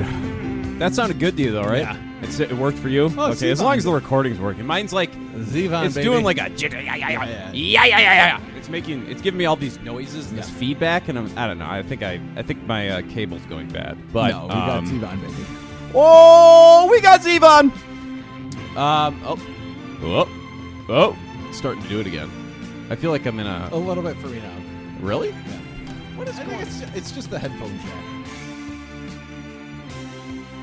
jack. Yeah, I don't know. Anyways, welcome to the Clone Cast. Everything's a mess. We're fine. It's doing it for you, too? A little bit. It's obviously the playback. I don't think it's the actual file itself. Okay, so uh, Gathering Forces. Gathering Forces. If you're Rebels. Still, if you're still with us. Ah, Jesus fucking Christ. Yeah, well, let's talk about this. Yes. Let's talk about this episode of We Rebels. Got TIE fighters pursuing the Ghost. How yeah. awesome is that Ghost? The Ghost is great. Um, now, as great of a pilot as Hera is, I think being pursued by infinite number of TIE fighters is problematic. Yes. Um, so there's a bunch, uh, and they're being led by the Grand Inquisitor. Uh, as we know, Chopper got fried last week. So yes, Chopper's down and out for the count. Hera, as they're being pursued, Hera is calling for Chopper to fire back, but nothing's happening. So Zeb goes in there. The control panel in the fucking room's on fire. He puts that out, and he mans the guns. I do feel like Zeb and Chopper do have a uh, contentious relationship. Yeah. But in this instance, it really comes through that, like, oh, no, they're... They actually love each other. Yeah. And, and Zeb is like, oh, no, you're... But they're the order. kids. Yeah. They're the kids. They're the brothers. Of course. Yeah. Um. But, yeah, so Zeb's going to man the guns. He takes one out. Um. There's a lot of TIE fighters, though. I think there's six to start, and then some more join, and you're just like, well, this is not good. And the Inquisitor is in a TIE Advance. And he's got his cool helmet on. He does. He looks very cool. Yeah. Um. So we get down to, I think, I don't know, we'll call it the mess hall. And Sabine is down there with Sibo. As we remember, Sibo has been... Uh, they're getting Sibo off Lothal. He's got the information on all this Imperial stuff. He's He is like the Imperial uh, Deep Throat. Yeah. He's got all that info. Um, so they're getting him to uh, to the Rebels. And Sabine... Now, this is... She has a line. Like, they're under fire, and she gets called... Hera's like, I could use you on some guns, Sabine. Like, she pages down Sabine... And Sabine, like, stops, and instead of, like, you would think, like, immediately would run to the turrets, you know? No, she's like, she's like, Ezra, he said, because at the end of the episode last week, Sibo had said, I know what happened to Ezra's parents. Like, it, that kind of woke up in him. That and she's like... The, that was the cliffhanger. And she was translating, because Sabine speaks every fucking language, apparently. Uh, we know she speaks Aquilish. Apparently, the, yeah. the education system on Mandalore is Incredible. much better yeah, the than Imperial on Academy on Mandalore is just a beaut. Um, but Sabine's like, well, he's going to tell you. And he's like, get to the guns. And, like, it's literally, like, the line, it takes you out of the episode right away, because it's like... You're just doing a recap without doing a recap of where we left off. Like, it would have been easier if you just said last week on Rebels. Yep. It's very, it it's out of place. It it really was disarming me. I was like, why, why, what? It would be interesting to see if we had watched this in its natural order, like a week later. Yeah, like, did we remember that yes. line? Yeah, I would yeah. think we would, but maybe for a kid, probably yeah. not. Like, a kid needs to be slapped in the face with it again. Yeah. Um. But, so Sabine gets called in to help. Uh, obvious callback to the previous episode. Um. But our next clip is Sabine runs off to eventually to help. Ezra's like, go. You need to go help. Like, Ezra's like, why are you doing this right now? Go help. But our first clip of the episode is going to be Sibo and Ezra having a conversation. Ezra is starting to... Um, we start to form what this... Like, we know that Sibo knew his parents, but they flesh it out a little bit more here, and this is going to be our first clip. The Bridgers should hide. The troopers came. They took Mera and Ephraim Bridger away. Where? Where did they take them? No, no, no, no, no. Forgive Sibo. Forgive him. Forgive you? Sibo failed. Sibo was afraid. Sibo could not raise Ezra Bridger. Coward! You could have stopped them! Why didn't you stop them? Sibo! Shields down! Ezra, I need you in the cockpit! Yeah, on my way! Forgive you? My parents trusted you and you failed them and you failed me. I'll never forgive you for that. Harsh words to Sibo. Um, I feel bad for Sibo because he's not all there. Sibo doesn't understand the fact that yeah. he needs water at this point. Yeah. And the great thing is, like, when he comes to, the first thing he sees is Ezra just bitching him out, like, yeah. I'll never forgive you!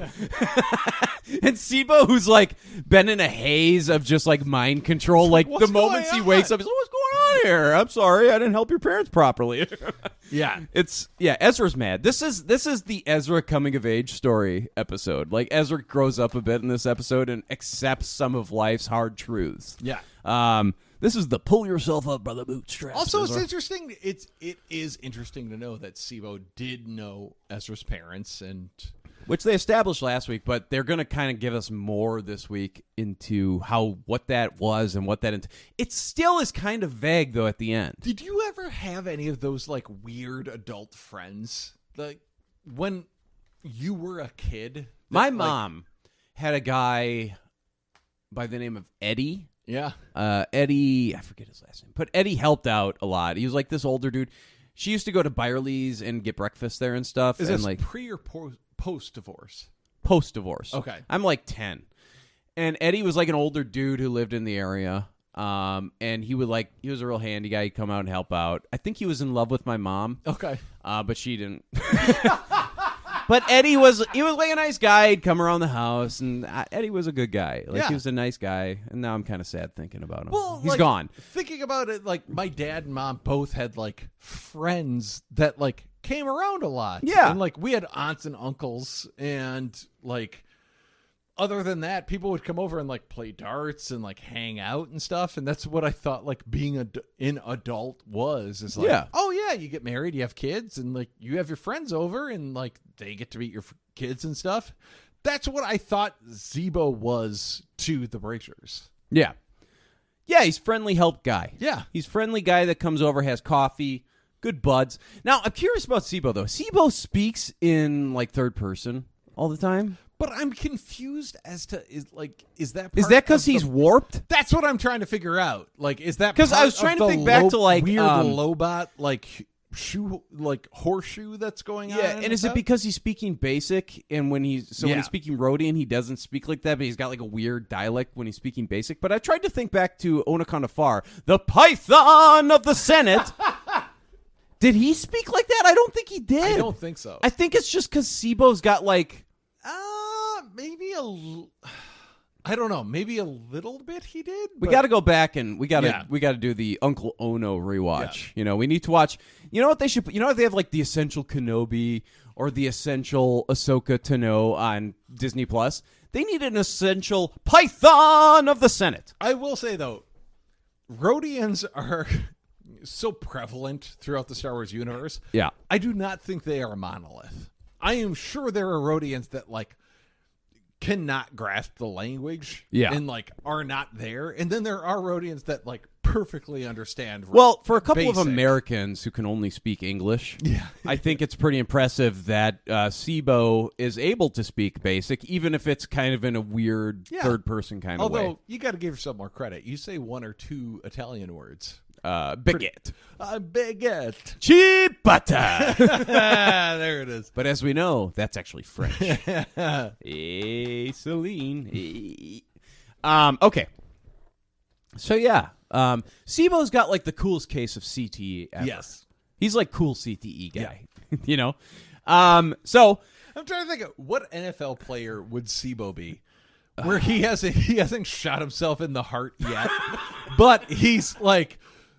able to keep it together up until this point. Like, what N F L player is that at right now? I don't know. He's a guy that retired a few years ago. Took a couple of knocks on licks on the noggin, but he's like he's like Gronk. Okay, he's yeah, like Gronk. Okay. He's like he's there. He's kind of a he's a lovable meathead. Yeah, you know. Yeah, he's like he would be great in like an A T and T commercial. His brain is not one hundred percent by any means. Yeah, but he could still like do. But he's still there. Yeah. He could still do like a Little Caesars ad. Yeah. You know, you got pizza, pizza. You know, yeah, you come yeah. on, they're like, oh, I like it when Sibo does that. He's great. He hasn't shot himself in the heart. You're gonna, you're gonna offend everyone. I know, it's great. All right, so we get up to um, we get up to the cockpit. Ezra heads there to help out. Um, we see the Grand Inquisitor. He tags the ghost with a tracking device. It's like a really slow-moving shot. It's so slow when he shoots it. He shoots it out of his TIE fighter, and it's like, yeah. It's supposed to be covert. Yeah, it, but it's like a cat sneaking up on yeah. a rodent. It's like, yeah. Yeah. Does a little move. As soon as the rodent like flinches a little bit, the cat stops, you know? As long as you keep your butt close yeah. to the ground. It's fascinating. Yeah. Um, Ezra goes to the cockpit, and he's trying to, the problem is, Uh, the nav computer's been damaged, and Chopper is down. And Chopper has all the like the nav jump launch sequences in his brain. So without the nav computer, without Chopper, they can't jump into light speed. So uh, Hera has Ezra trying to fix the nav computer. Um, and we see a couple Star Destroyers coming in to cut him off. So they're being pursued by a shit ton of TIE fighters. They're taking a bunch of damage. And then they also got Star fucking Star Destroyers just like bearing down on them now. Um, so Ezra's trying to fix it, and he's doing his damnedest, but all of a sudden Sibo just wanders into the cockpit. Very odd. Very odd. But he's just like, oh, the best way to... And he does his Sibo talk, like where he's kind of cognizant for a second, and he just fixes the nav computer very quickly, and they are able to jump into hyperspace and escape. Well, and I think this probably... I think this is showcasing, like, oh, this is why the Empire has outfitted some of these laborers with, like, this weird, like, cybernetic thing, is because it does increase their productivity. It yeah. does increase their efficiency. Yes, yeah, so I don't know why he wandered in there, but he wanders in and he immediately gets to work. He, well, like, recognizes no, the issue. He's and he at the work. point where he's in the ghost. He's trying to help Ezra because yeah. he... like a past version of himself somewhere in his brain recognizes Ezra. Yeah. So now his directive is shifted. Yes. So now he's trying to help the ghost yep. instead of the Empire. So he helps him out, and they're able to escape. They're locked out. They got Sibo. Man, Sibo. Gronk coming in. Like, that's like, this is the equivalent of Gronk in a Subway commercial, like putting the, the sub in the toasty oven. You know? Yeah, yeah. Someone's Would like, you like Wait. it toasted? Wait, a five dollar foot long? That's not a yeah. foot long. And Gronk is just like, hey, but check out this. Yeah. And he just shoves it into the oven. Yeah. No, it's like Gronk, he's like, I could see the commercial already. Like, I should write copy. I should really be writing copy. For like, so Gronk's Subway commercial would be like, you know what? I retired and I got a little bored. So I decided, hey, I might as well get a job and just kind of pass the time, meet some people, meet some local people. So I actually got a gig over at the local Subway. And then it like cuts to Gronk working at the Subway and hilarity ensues. This is a super, yeah. Super Bowl worthy. Yeah. Commercial. And then like somebody orders a foot long. He's like, how about three for the yard? You know, like fourth and one, you got to convert. You need three meatball yeah. subs, you know, and then he throws it in the oven. Anyways. How about a cookie? Yeah. Would you yeah. like a cookie with that? Yeah. Oh, you're getting some baked Lays? Ooh. I love I love myself a good meatball sub at Subway.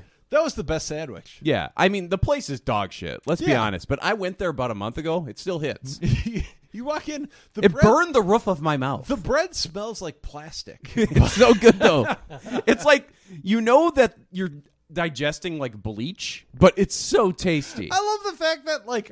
any rational country on the planet is like, no, we're not going to feed our populace yeah. bleach. Yeah. And we're like, no, fuck it. But yeah. Feed them bleach.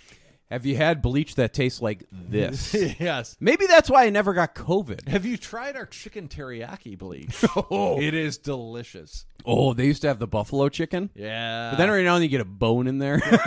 Crunch. Crunch.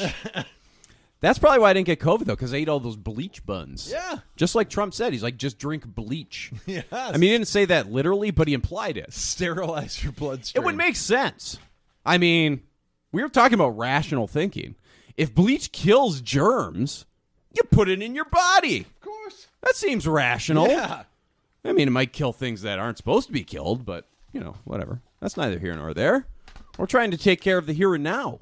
Anyway, we go to the Star Destroyer. Oh, yeah. So the Grand Inquisitor shows up on the Star Destroyer after they jump.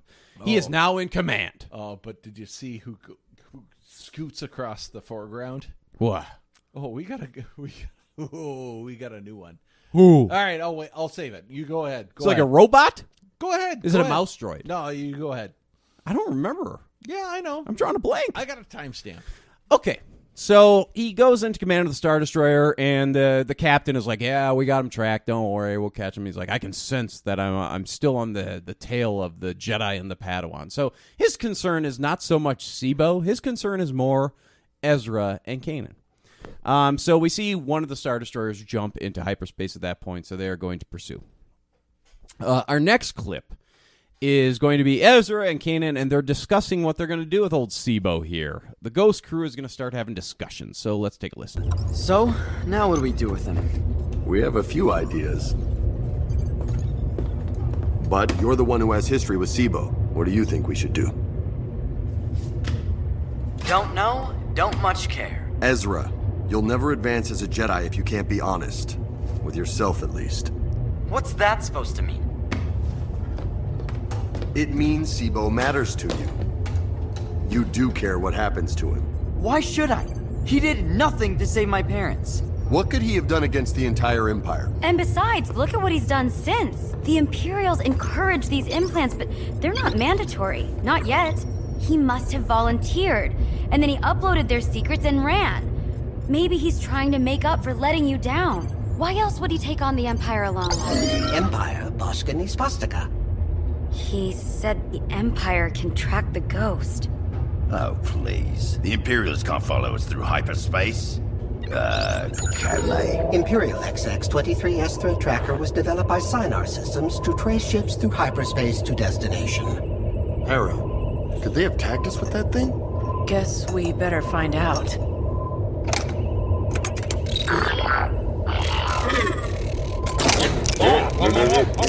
Chopper's up! Whoa, whoa, whoa, calm down, Chop. You were just offline for a few minutes. We need you to scan the Ghost for that. He's grumpy. Stop grumbling and find that tracker, you rust bucket. All right.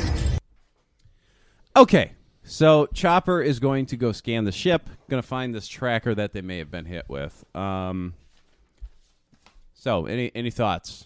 It's good to see Chopper up and going. It is good to see Chopper up and going. It, we do know that Sibo has a relationship with Ezra's parents. We still don't know what happened to them, but yeah, apparently he let them down in some fashion. Yeah. Maybe we'll get some closure on this. Maybe. I don't I got to tell you, I think Sibo's hilarious. Um, I'm not too invested in this Ezra Sibo dynamic. Yeah. I just The other The one thing that I did take note of is Hera did say, like, the Empire hasn't required these yet, which means that Sibo did voluntarily. Yeah, like, like, hey, hook my brain up to this horseshoe. Like, they're really playing up this notion of Sibo, like, volunteering to be a guinea pig because he feels bad about what happened to Ezra's family. Well, I do th- I do see what they're going and for. And so this is his way of, like, I'm going to escape and relay this information. I do see the fact that, like, Ezra's parents, like, at some point, we still don't know what happened to them. But, like, thinking with what we know of the Empire, they were carried away, and Sibo did nothing, apparently. Obviously, he's going to have some regrets, so this is something that he is volunteering for to make up for that. Yeah. Yeah. I just think it's... I, I just find it funny that this was his long game. Yeah. Like, I'm going to sign up for this experimental project to get this thing implanted on my fucking head, but eventually I'm going to break free... And then I'm going to use the information that I acquired to assist Rebels so I don't feel bad about fucking up with yeah. Ezra's parents. Yeah, somehow anybody that volunteers for this program at Amazon today, I don't think they have the same kind of, like, like goals at the end of it. Yeah. I don't know. It's just um, Sibo's story, while hilarious, because he is funny as fuck, it's a stretch. Yeah. It's a stretch. Okay. Um, so, yeah. So, um, we're going to we're gonna have a plan, though. So, they got Chopper up and running now. So, Chopper is going to be scanning shit. And Chopper is able to locate this tracker, the slow-moving tracker. Um, it's actually, serendipitously, fell onto the Phantom. So, they come up with a plan. Um, and uh, should we just should we listen to the clip? I was going to maybe skip the clip. Should we just play the clip? Yeah, let's play Let's it. play the clip. All right, let's see how it sounds. So they did tag us. Yes, but the good news is the tracer's actually on the hull of the Phantom. How is that good news, exactly? It'll allow us to detach the Phantom and lure the Imperials away from the Ghost and Sibo. Whoa, whoa, whoa! You want to detach while in hyperspace? Do you know how incredibly dangerous that is? Not as dangerous as what I plan to do with the ship. Can't wait to hear this. I checked our current trajectory. If you can modify the hyperspace coordinates... I could. Then we can pass by the asteroid field where the old clone base is. You mean the base with the nasties who live in the shadows? Wait, what? Why would we want to go down there? He's right, Kanan. Why not just drop the Phantom into our trail and let the Imperials chase after their tracker? Because there's more than a tracker at work here. Back on Lothal, I sensed it. The Inquisitor is on our trail, and as long as Ezra and I are on board the Ghost, we're jeopardizing Sibo's escape. So I gotta leave the Ghost and go to this nasty-filled asteroid as a favor to Sibo. As a favor to all of us. And don't worry, I'll be right beside you. Okay. Um. So we've been having some audio difficulties here, but what what, what is the reason for going to Anaxes? They're trying to... I mean, why can't they just drop out? And, um, I don't get it. Well, Anaxes. Okay, why are they going to Anaxes? Kanan's whole thing is the Grand Inquisitor. It's the same deal that we just saw with Obi-Wan. It's Obi-Wan realized Vader is pursuing him. It's hyper-focused. Just like Kanan is realizing that the Grand Inquisitor is just following him and Ezra. He's he's fixated on Force wielders, and the fact that the Tracer is on the Phantom just like is icing on the cake. So his idea is, let's just take the Phantom, go to Anaxes, and that will give you guys ample opportunity to get this information and get Sibo to Fulcrum, or the underground information channel that you need to get them to. Okay. But why do they have to go to Anaxes? Why can't they just drop him out there somewhere? Why does it have to be Anaxes? Maybe they figured out, like, okay, well, if we go there, there are these crazy because animals. Because if you break off the Phantom, then the tracker goes with it. And I don't see how they're going to track the Ghost at that point. So what does it matter? Right. So I think they're breaking it off, and they're like, okay, they're going to track... They they are going to track the Phantom regardless of where we go, so let's go someplace where we might have a chance to have some offense. And that's why they go to Anaxes, where there are these, uh, what are they called? I called them critters because I forgot their names. Gynox or whatever. Minot, Mal, Malbos. Molbo. I guess my curiosity is, so... as long as Ezra and Kanan are on the Ghost, they are a liability because the Inquisitor is tracking them via Force capabilities. Yes, well, both. It's he's tracking them through the tracker that he threw on there, and then also through Force capabilities. But then I also thought, like, why didn't Chopper just, like... Chopper's an astromech... Like, why didn't he just go out and, like, do an R two and yeah. just, like, scoop the tracker or off of it? The last time we were on Anaxes, uh, as we know, Hera was able to, like, electrocute the hull. Yeah. Like, she turned it into, like, this electrical current. Like, why couldn't you just fry the thing? You'd think. And also, like, I feel like you could go, you could lead them on, like, a wild goose chase. Like, you could drop, take the Phantom, drop out, and then jump back into hyperspace and just kind of lead them all over the fucking place and have a set place where you're planning on meeting back up. Because, like, as we... We'll, we'll talk about it. But, like, the tracker comes off relatively easily. Yeah. It's not like the thing was, like, super glued to the fucking hull, like my nose, you know. That was, like, ten years ago that we talked about that. This is the longest episode of all time, but it's not. But for some reason, this feels like the longest we've ever gone. Um, so we get back to the rec room, and Sibo is just vibing. He's, just he's having such a good time. He's just like, yeah, and he's just kind of conked out. And we got audio here. I just checked the time. We're six minutes into this episode.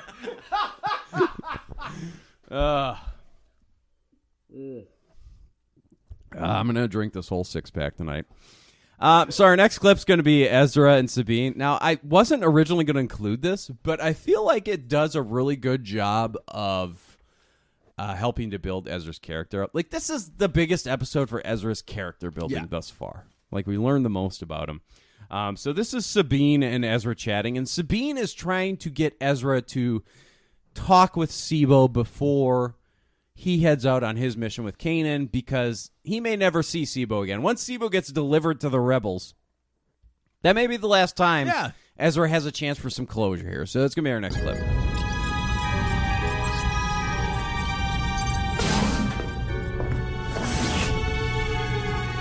So, your parents, do you really believe they're dead? Yes. No, I, I don't know. Does it matter? Yeah, of course it matters. You have to talk to Sibo before we go. Tried that already. Okay, so try harder. Once Hera takes him away, you may never see Sibo again. Maybe that's for the best. What? How can you say that? Sabine, I've been on my own since I was seven, okay? If I let myself believe my folks were alive, if I let myself believe they'd come back and save me, I'd never have learned how to survive. You ready?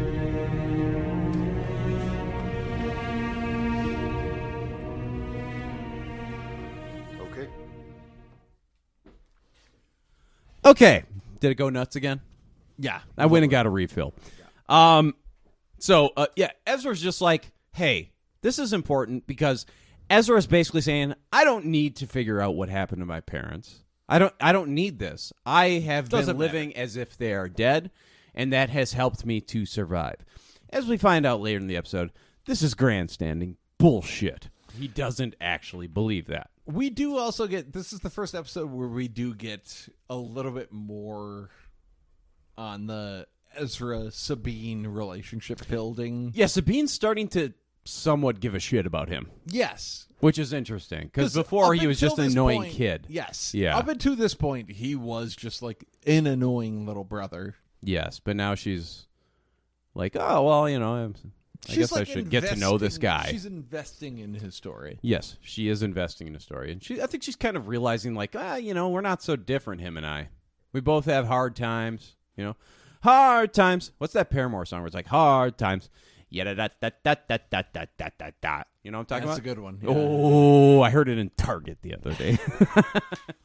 um, okay. So Ezra and Kanan board the Phantom, and they separate. So, mind you, they're in they're in like light speed. They're going hyperdrives in full gear.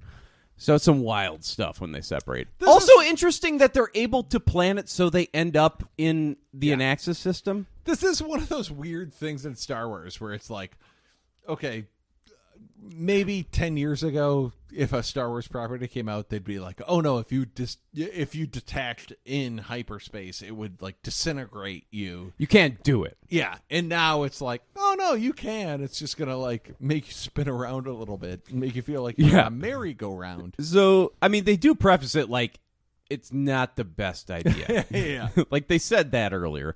But so yeah, Ezra and Kanan board the Phantom. They separate, and we get some wild graphics. Yeah, it's like, if you've ever seen Star Trek, the motion picture, um, there is like a scene where they, I don't think it's a black hole, and they like kind of get stuck in it or something. Like when they're in warp drive, they get stuck in the black hole and everything gets weird. And it's like an acid trip. Yeah. And for like twenty, thirty seconds, this episode turns into like an acid trip. It's like that one scene in Willy Wonka, Eric Charlie and the Chocolate Factory, when they're going through the tunnel and Gene Wilder is just like going fucking insane. Yeah. And it's like you're on an acid trip. Yeah. It's like that. Yeah, it's wild. Yeah. The episode takes a wild turn briefly, and then it quickly returns to normal.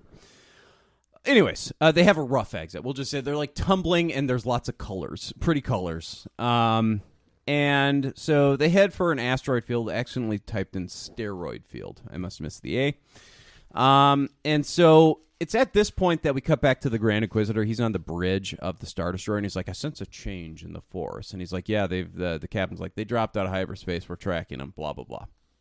So they're going to where the Phantom is. Um, so Kanan and Ezra are in the Phantom, and they're approaching Anaxes. And Kanan begins telling Ezra about... Um, now, this... calls back to the previous episode where he tried to connect with the Loth cat. And Kanan is going to be putting Ezra through some training here while on Anaxes. And Ezra's mission, while Kanan removes the tracker, is to commune through the Force with the critters. Do we know what the critters' names some are? Natural beings. What are they? Some natural beings. Uh, they are... Oh... They have a name. I just keep calling them critters now because I forgot. Phinox. Phinox. So there's the, the things that we had a couple episodes ago in the best episode we've ever seen. Um, the Phinox. So Ezra's Ezra's very immediately turned off by this idea. He's very nervous about it. But we're going forward with it. So the Phantom pulls into the famed hangar bay at Anaxes. I love Anaxes because just because of the Clone Wars. It is an it's an asteroid base called P M twelve oh three. Is this the same base where Obi-Wan did say, "Tell Padme I said hello"? I don't. It's I gotta I'm be. assuming it's the same thing. Yeah. So they land in the hangar bay. Um. They, de- they they get off the Phantom, and Ezra goes out there, and the critters begin to form. The Minox, Phinox. Phinox, yeah. The Phinox begin forming, and Ezra is trying to uh, occupy them with the Force. But he's, like, super nervous, and he's not on his game. So it's not working. Uh, we see Kanan go up on the Phantom. He just, like, pulls it off immediately. Yeah. It's not a thing. And they could have got out of there and just, that'd be it. But I don't know. Whatever. Um, yeah, so Kanan immediately gets uh, the tracker off, and the critters are, like, getting really close to Ezra, and it's at this point that Kanan jumps in and has kind of, like, holds him off a bit, and he's also talking to Ezra, and Ezra's like, I'm scared, I can't do it, and he's like, what are you scared of? And he's like, I'm not scared of them. The whole thing is uh, getting Ezra to admit... He's scared of the truth. Yes. He's what he, he what he ends up admitting is he's scared of the truth. And by the truth, they mean the fate of his parents. So even though he said, like, it doesn't matter if they're alive or dead, I've learned to live on my own, he knows deep down that they're dead, but he I don't think he's ever accepted it. Or maybe they're alive and I'm wrong. But it just feels like he needs to accept that they're gone forever. And he never has. He, he says he has, but he hasn't. He, he has an idea in his head that has made him comfortable and that has... equipped him with the ability to, like, live on the streets alone. Yeah. But that doesn't necessarily mean that what that thought is, is the truth. Yes. So he's having, like, a crisis right here. And as he's, like, processing this, he is talking to himself, and he ends up just coming to a point of peace, and he says, I forgive you, Sibo. I forgive you for, I don't know, I guess we'll say he sold out his parents, or he... Didn't do anything to protect Didn't him. do anything to protect him from the Empire. And he says that, and Sibo, back on the Ghost, like, hears it through the Force, I guess. So, I don't know. Maybe Sibo is, like, Force-sensitive.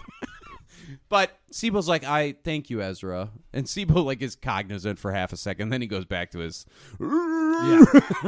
His robot ways. Yeah.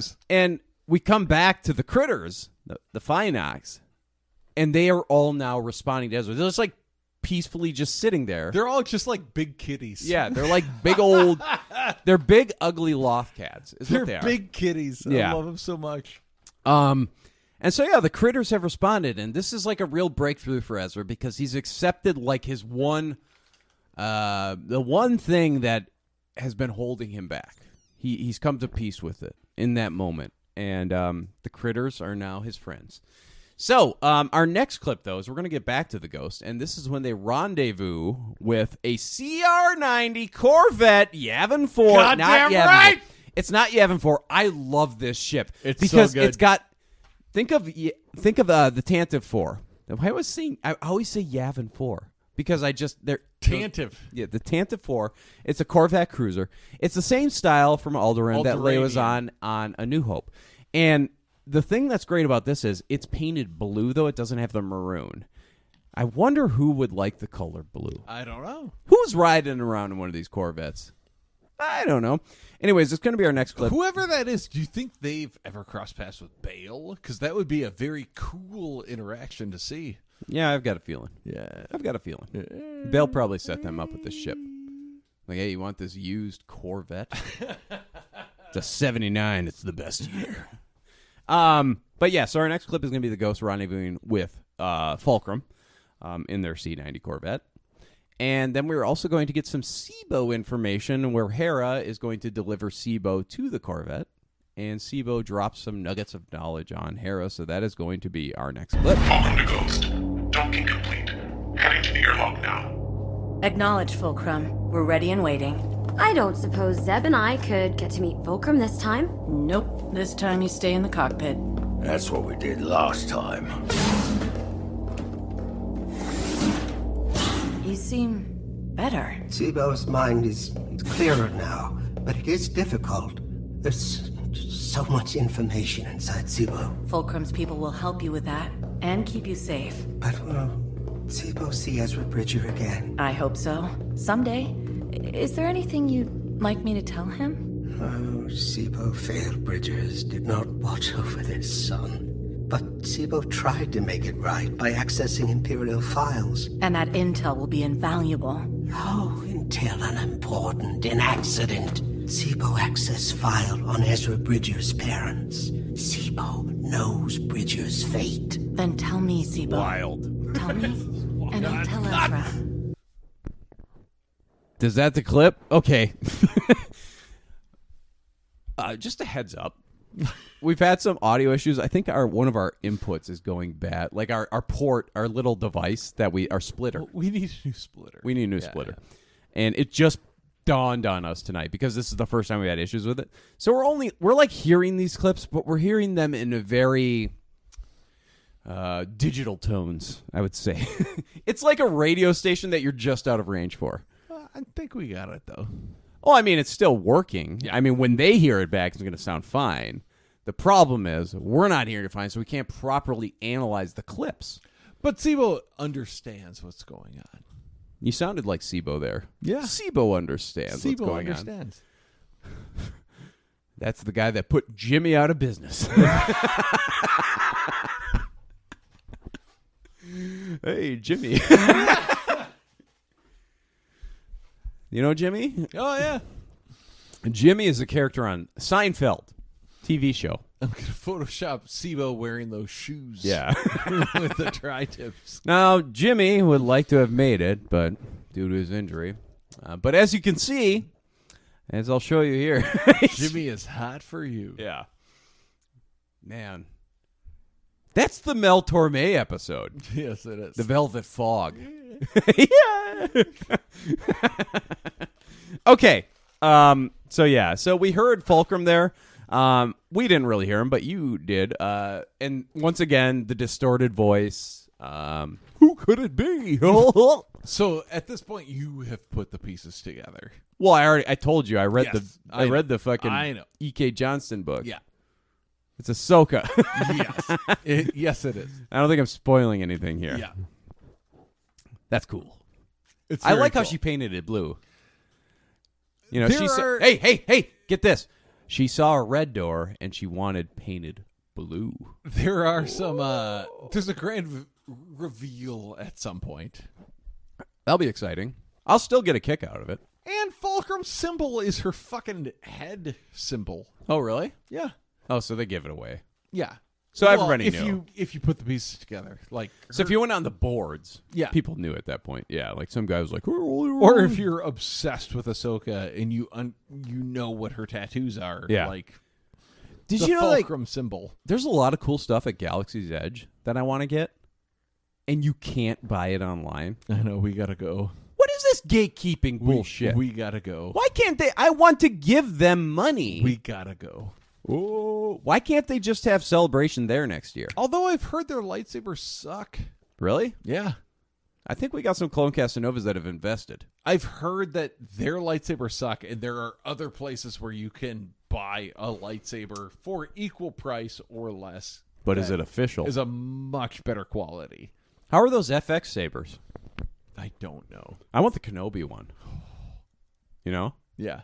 You got you really got to start playing Fallen Order because you can construct your own lightsaber. I got through half of it this weekend.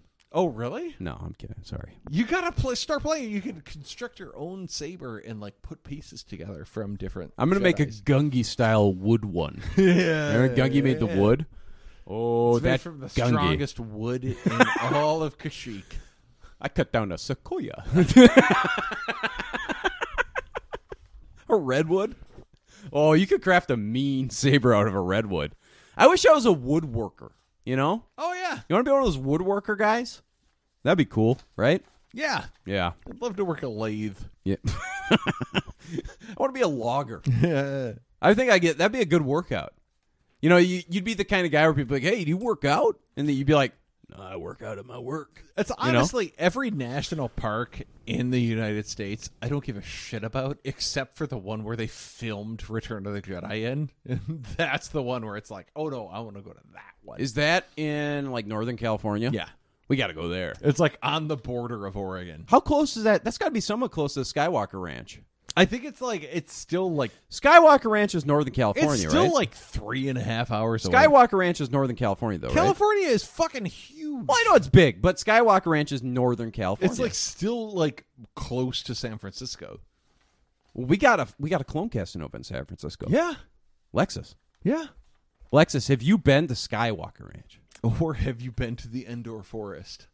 Or have you been to that weird... What's that place called? Uh...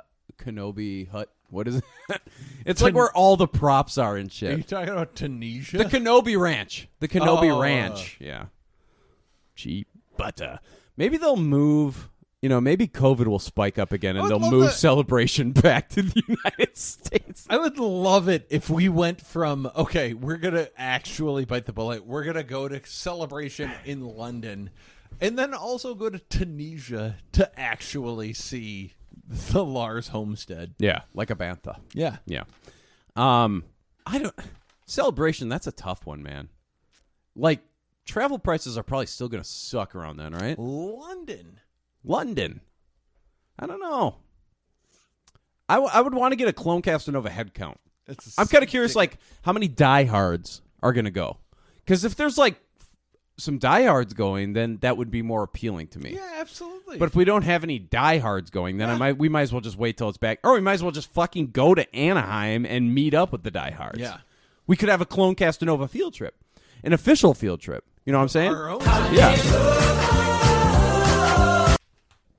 Hey, that came through all right. Yeah. Anyways, where were we? Okay, so the Grand Inquisitor and the squad arrive at Anaxes at this point. Um, I really have a hard time believing that the Grand Inquisitor in this is the same Grand Inquisitor in Obi-Wan. Third sister! Why? Uh, Why? They're very different. No, no, they both got the British voice. I know, but still. Uh, no they're offense. They're playing it very differently. No offense to Jules El Davio, but British people all sound the same. To me. To us, yes. Yeah. Um, I guess they're playing it differently, but then again, you could also look at it from the point like, I don't know, this is like five years after. That so, is I true. mean, maybe he's just kind of, he's different now. Yes, head elongated. Maybe that yeah. had an effect on his speech. Yeah, he went he went back to Utapau and he got his head flattened out. Maybe that's what it is. Maybe, be. like, those Utapauans, that's, like, a sign of, like, aging or something. So, like, he went back and had his bar mitzvah, and they flattened his head out. You know? Maybe that's what it is. It's Star Wars, baby. We can come up with an explanation for anything. Um, so they show up on Anaxes. They deboard. It's, it's like, I don't know, ten stormtroopers and the Grand Inquisitor. And they walk into the hangar, and Ezra and Kanan are just fucking meditating there, and the critters are just vibing with them. Like, they're all, it's like a dog training place where all the dogs are, like, graduating and they're all just sitting down. They are, uh, coming off of the last scene, like, all of them have completely, like, bended yeah. their will to Ezra and Kanan. Ezra, Ezra has become, like, truly one with the yes. Force. Like, Ezra has gone from, well, he moved something once to, he's a fucking knight. It you know, was a great scene of him and Kanan just, like, sitting quietly it was cool next looking. to all yeah. of them.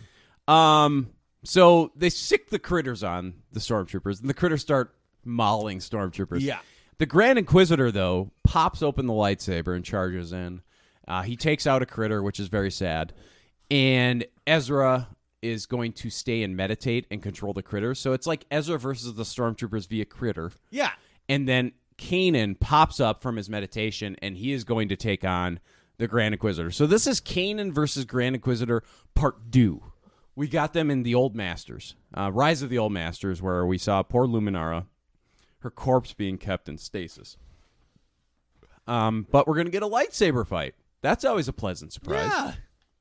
So, uh, we see uh, Kanan and uh, the Grand Inquisitor engage each other, and, like, right away in this fight, you can tell, like, I'm not saying Kanan's a weak fighter by any means, but he never completed training, and so this is a guy that got cut off from training when he was, like, twelve, thirteen years old. He was a Padawan when he was a Padawan when this all went down.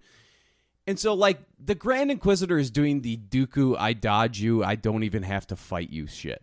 Like, Kanan is hacking away at him, but he can't hit him. And anytime he gets close, he gets deflected. So it's just, like, the Grand Inquisitor is clearly, at this point, I'd be curious where this goes in the future.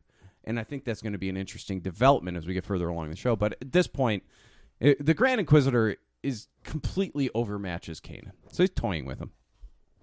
Um... The Grand Inquisitor ends up um, disarming Kanan and knocks him down, and he's about to go in for the killing blow, but Ezra at this point breaks his meditation and runs over, grabs Kanan's lightsaber with the Force, mind you. He used the Force, ignites it, and he stands in front of the Grand Inquisitor, and you're like, holy shit, are we going to see a Grand Inquisitor versus Ezra? Uh, let's find out. That's our next clip. I want to make sure I play the right one. It's... You're not going near it. I believe I am. Immediately disarmed using the Force. It's time to end both Jedi and Padawan for good. Your devotion to your master is admirable, but it will not save. Out comes the energy slingshot. Just kidding. It doesn't. Bring it. Get back. Ah yes. Unleash your anger. Ezra's getting mad. I will teach you what your master could not. You don't have anything to teach me. The darkness is too strong for you, orphan. It is swallowing you up, even now. No! Your master will die. No! Your friends will die, and everything you've hoped for will be lost. This is the way the story ends. No!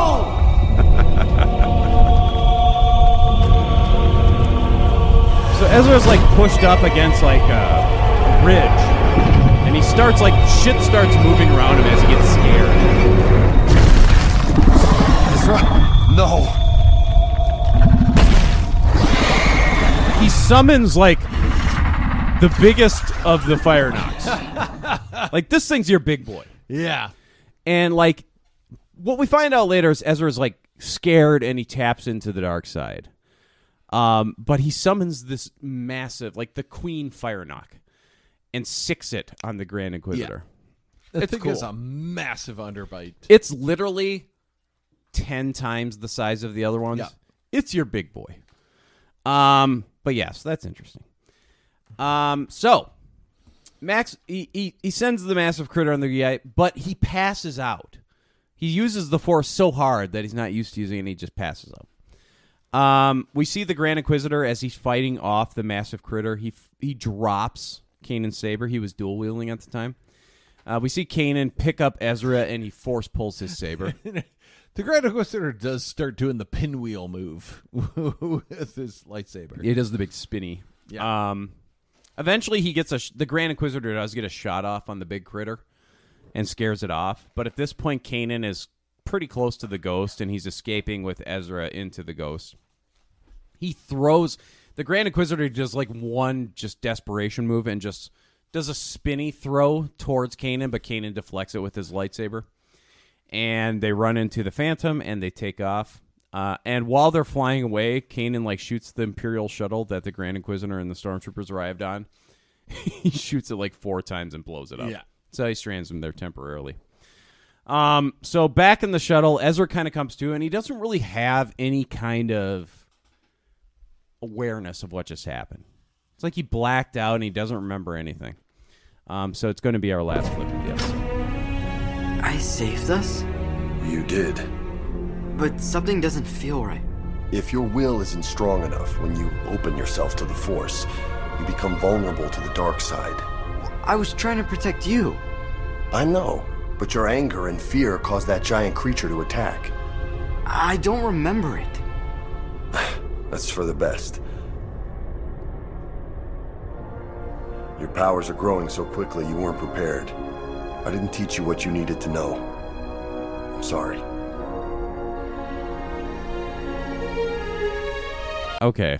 Um, so Kanan is acknowledging that he has kind of failed in not teaching Ezra about the dark side, a, at least a yeah, little bit. Yeah, it, it kind of goes with the theme of their relationship that, you know, when they when they finally came to a certain understanding of each other, where they were like, Kanan was like, I'm going to fuck up. I've never done this before, but we'll figure it out together. So they have moments like this where Kanan has neglected to tell him something, and they got to clean up the mess. Yeah, as far as Ezra's concerned, like, the Jedi are just like, all light side. You have no comprehension of the dark side. Yeah. And I don't know. It's an interesting... I mean, there's a lot of talking points that you go off of this. Kind of like, if he hadn't tapped into the dark side, the Inquisitor probably would have killed them both. And so it kind of comes back to, like, the debate about... At certain times, like, you have to use the full abilities of the Force. Yeah. And I don't know, it's like, like I don't know, it gets ragged on all the time, but, like, the idea of a gray Jedi. Like, I don't necessarily subscribe to it, but life is not black and white. There are gray areas. And sometimes you have to acknowledge gray areas. And sometimes you have to make sacrifices that you don't necessarily want to make for the greater good. And so it's just, it's an interesting moment where Kanan is like...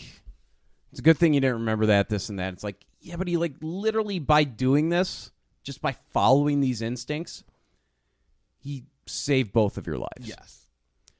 And so it's, I can understand you can get lost in it, and then that is problematic. I guess the Jedi way of thinking would be like, is there another way out of that situation that might be like a little bit harder, and this is just the easy way sure. out, and that would be the darker side path. But yeah, if there is, I don't know what. Yeah, it is. Because I mean, you talk about Yoda is like Luke asks him, "Is the dark side stronger?" And he's like, "No, it's not. It's an easier path. Yes, it's easier to be angry. It's easier to be scared, and it's easier to fight off those emotions." But I mean. Just like a base level, like I don't see anything wrong with what Ezra did here. And it's not like Kanan's scolding him. It's not like Kanan is upset with him or anything. Kanan is a very understanding person. Yeah. But I just, you know, from from a perspective of watching the show, I'm kind of like, I don't see anything wrong with this. I don't. He didn't do anything wrong. Um, you know, granted, he manipulated the mind of a massive beast. um, you know. So. I mean, if he was manipulated... manipulating it in a way that was like, you need to maul this person, like make sure that they... well, maybe he was, we don't really know what he was right. saying to it. I don't know. I just think there there is a debate to be had, a rational debate, so conservatives not included. There is a debate to be had about using the dark side for good. um I just don't think what we learned about throughout the prequels, like the Jedi were very arrogant in their ways. And the only criticism I've ever had of Obi-Wan Kenobi, who I think is the closest thing to a perfect human being you can ever have. No, I'm serious. He is. He's a very good person. He he means well on everything. He subscribed too much to the dogma of the Jedi yes. that it blinded him to certain things. He believed that deeply in the goodness of the order to overcome everything. Yep. That he couldn't see the forest from the trees.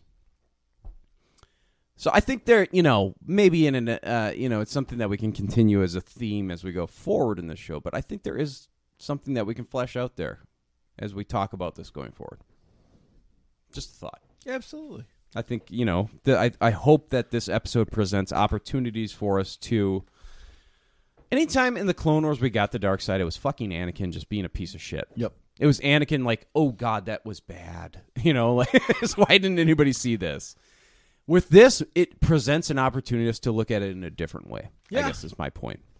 Maybe I've had too many Mick Ultras. Anyways, so they take off. They rendezvous with a ghost. Um, they land, and Ezra's kind of despondent, and Hera's like, hey, I have to tell you something. And, and Kanan's just like, not right now.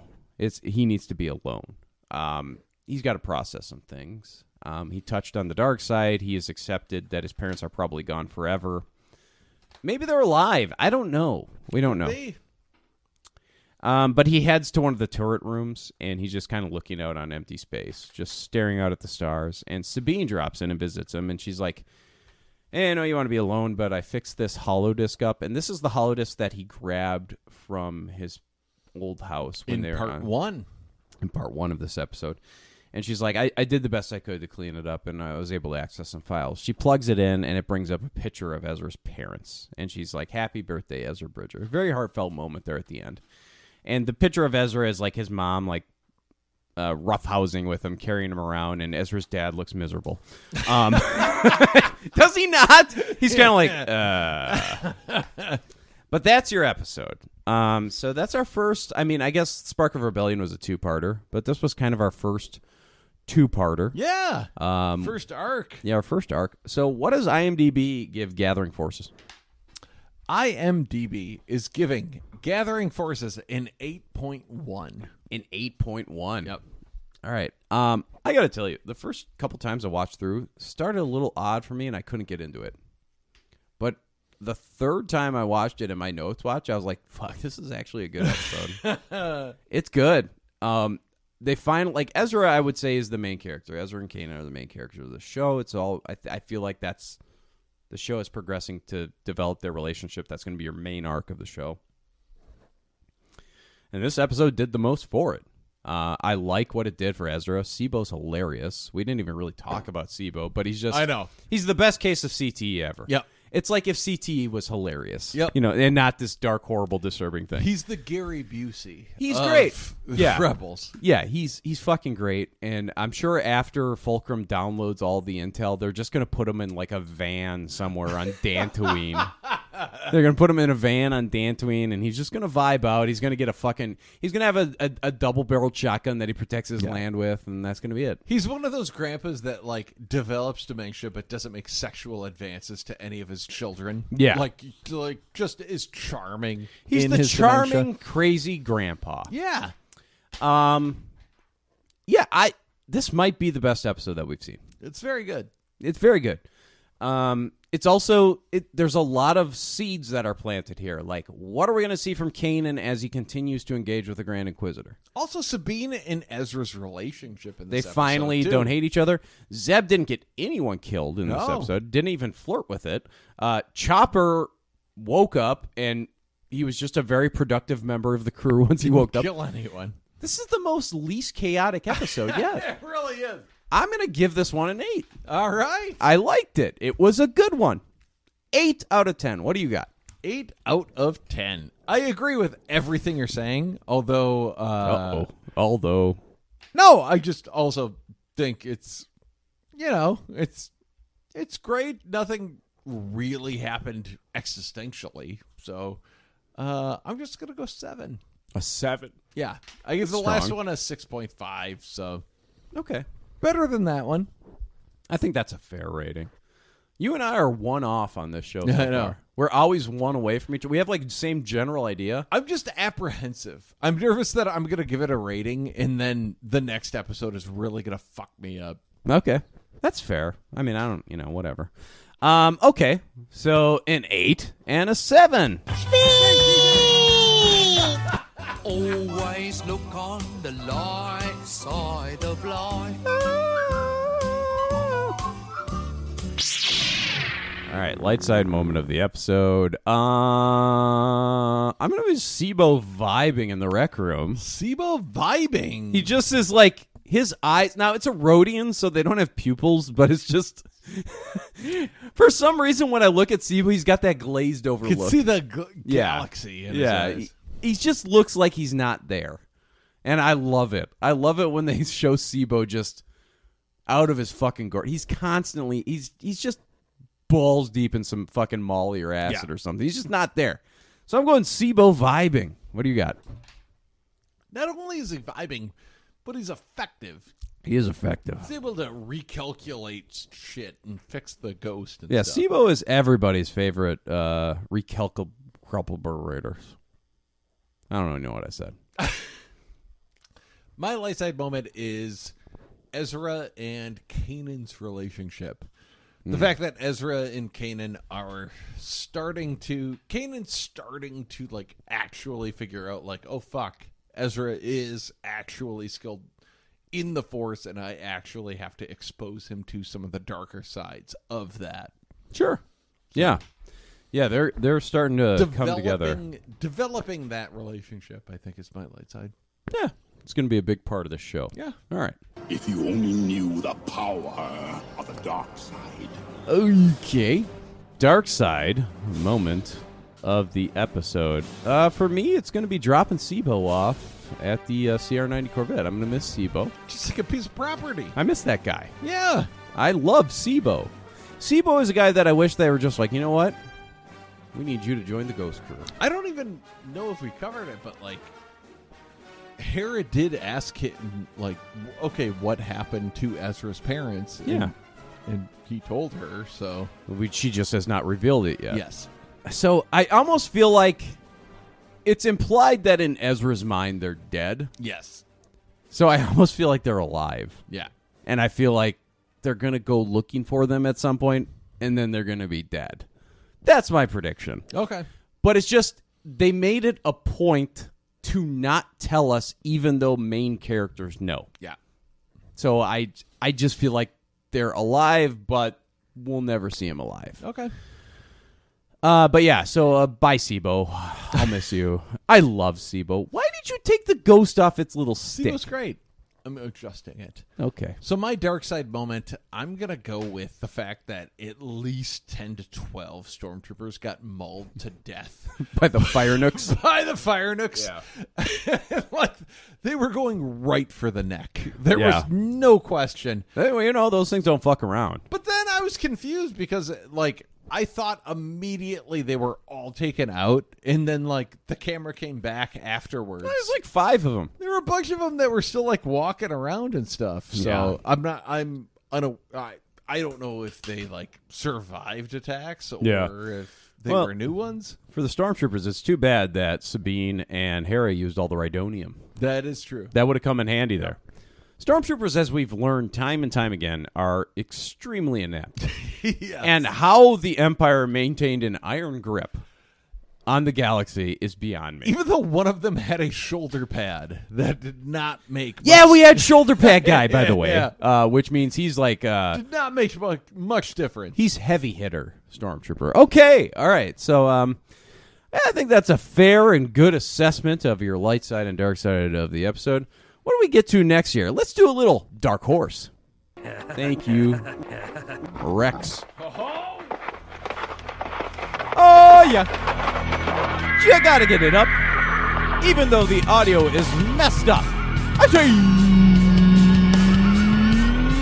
but, uh, mandate. I'm a libertarian, but I bet I have bad opinions on this. Me, mandate. Dennis Prager, help me, I'm being canceled. Gavin Newsom, why you make me wear a mask? Oh, no, I'm being canceled. Okay. Dark Horse Hero of the episode. Mandate! Dark Horse Hero of the episode. Uh, my Dark Horse, obviously, beyond a shadow of a doubt, it is the one and only giant fire nook guy. This guy has shown me something. He had the underbite. I think it was a lady. I think it's yeah, the queen. It's the queen. If we're going standard um, uh, Animal Kingdom fare, yes. I think it's the queen. So I'm going Queen Farnook, who an ugly son of a bitch. She's got some like uh, some like uh, some rouge. Yeah, just looking rough and looking grizzled. Yeah, like definitely been hanging out in the lower portions of the Anaxes there, and um, hasn't probably seen the sun in a while. Um, but really just turned the tide of everything that was going on. So I'm going Farnook Queen. All right. Who do you got? Uh, so I'm going with, there is a split second on the bridge of that Star Destroyer. Uh-huh. You see an Imperial R two unit. Oh, okay. And I know that guy is flying under the under their radar. I gotta imagine that astromechs are unappreciated in the Empire. I would think. Yeah. I think they're just a notch above a mouse droid. It's too bad. This guy, no. Yeah. He's doing his job, and he's doing it well. I wonder if Vader is so disconnected from his former life that he doesn't realize the bountiful benefits of a uh, competent astromech. I think at this point, uh... nobody's seeing that, and this astromech at this point is still fulfilling his Imperial duties, but he's just at the point where he's realized, like, sure. oh, no, no, no, no. I need to actually, like, do something that fulfills my needs. Do you think he plugged in shortly after that? Yeah, I'm pretty sure. What do you think he did? I'm pretty sure he, like, did a Sibo, yeah. downloaded some stuff, and actually am straight out of there. I'm thinking about R two plugging into that wood table. Yeah. Sequoia. Oh, we love the redwoods. Okay. I beg your pardon, but what I really hope the odd... Naked. There it goes. My parts ah. My goodness. I want to hear this song. It's on that lick. Oh. Oh.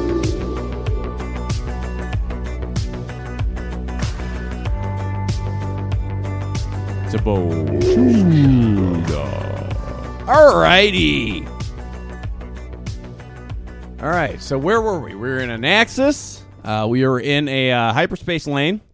And who was looking hot? Alright, who was looking hot? Good hood. Who was showing you something on the runway of fashion? Who is the fashionista of the episode? I have got to go with... Now, this is probably going to be... Not that revolutionary, since we've already mentioned it. But I'm going shoulder pad stormtrooper guy. Yeah! Gotta give a shout out to shoulder pad stormtroopers. You always know those guys mean fucking business. When everything is standardized, one notch out of that, oh, yeah.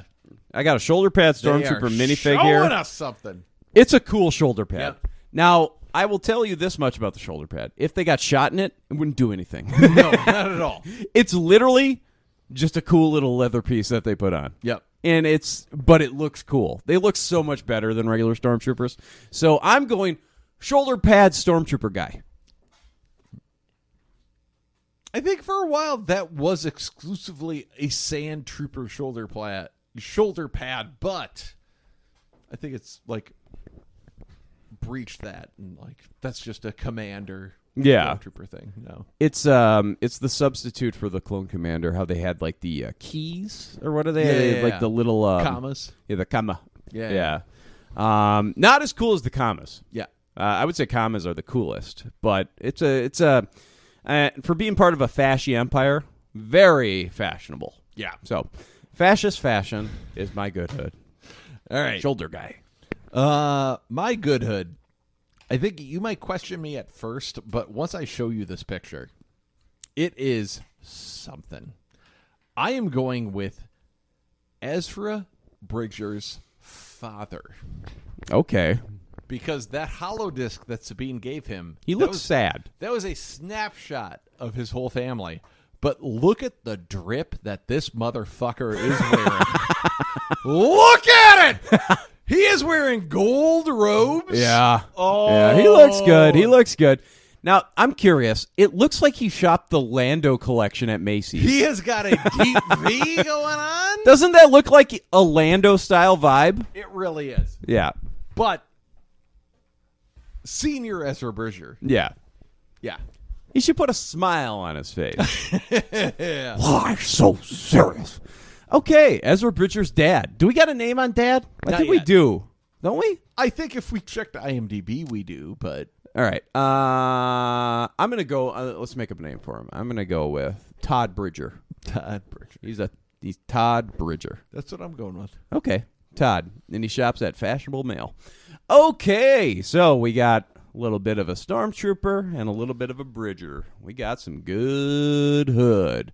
All right. Here we go. The Clone Cast presents... Power Ratings. Talk to me. Yeah!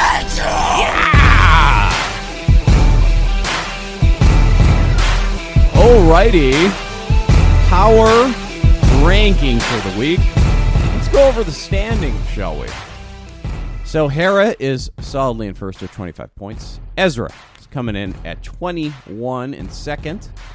And then we also have Chopper. Now, Ezra and Hera are way up in front. Chopper's at twelve. So we got a nine-point differential between second and third place. Uh, a real battle there. That'll close at some point. That'll close eventually, uh, I believe. Uh, coming in fourth, uh, we have Kanan and Sabine both with eight. Then we got Callus. That's all Adam coming in at six. Uh, Hot Conch Gal at six. Now, did not show up in this episode. Very disappointing. um, we got Aqualush Bull coming in with one. I'm going to give him a quick point uh, just for no reason, so he's at two. Uh, Zeb is at negative ten. We got Space Wobble at one, uh, Sibo at one, and Old Joe the Bartender at one. Yeah.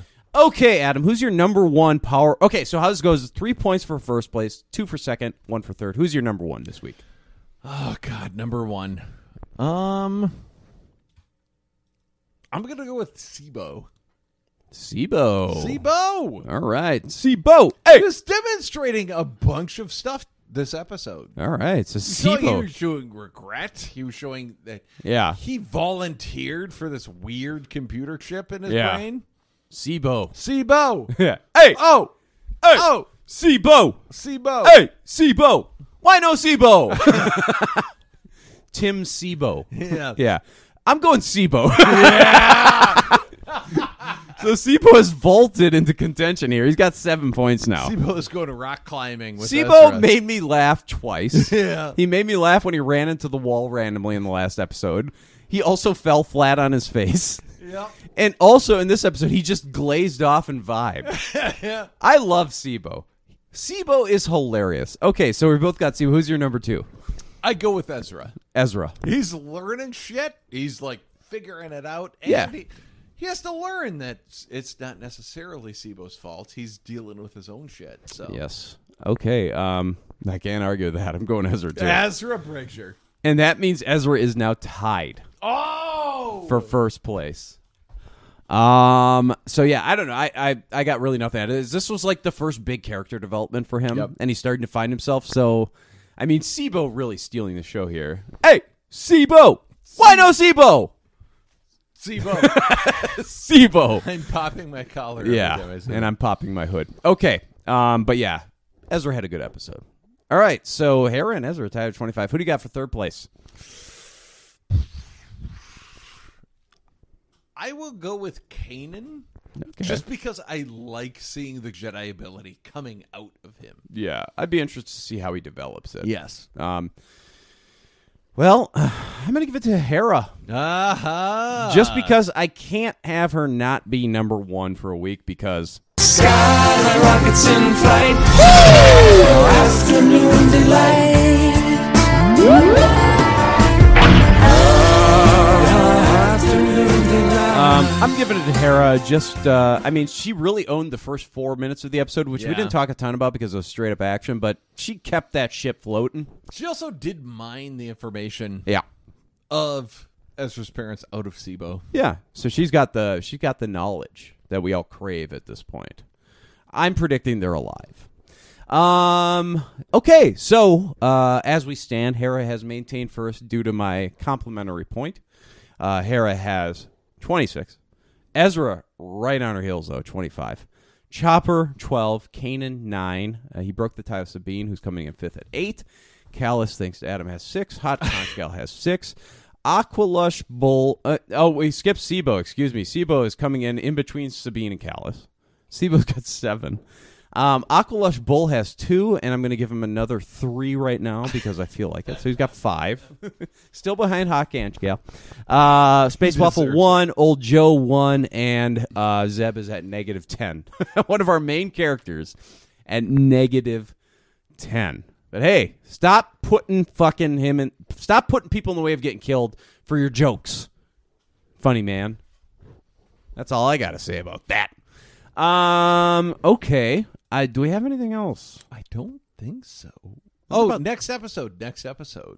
Uh, let's do this. Thank you, Yoda. Thank you, old Chewbacca there. So this is where in the Clone Wars era we would do taglines, and I would predict the next episode based on the tagline. We no longer have taglines. All we have is episodic names. Therefore, I will predict the next episode based off the name and the name alone. Next episode's name is Path of the Jedi. Ooh, Path of the Jedi. Ezra's training continues now that he has found the Force. His training is going to get... They're going to up the ante on his training. The training is going to get heavy. And Ezra is going to have to come to grips with even more hard truths. Oh, boy. On Disney X D, December first, twenty fourteen. It's my prediction.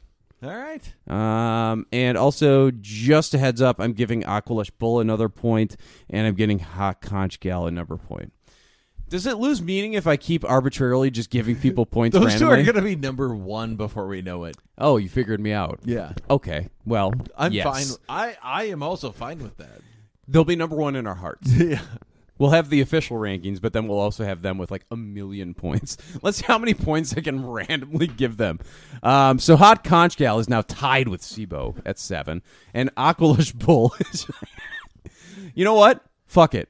Aquilush Bull is getting nineteen points. He's got twenty-five now, and he's tied with Ezra. He wins season one. All right, I'm not going to do it. I'm erasing that back down to six. Anyways...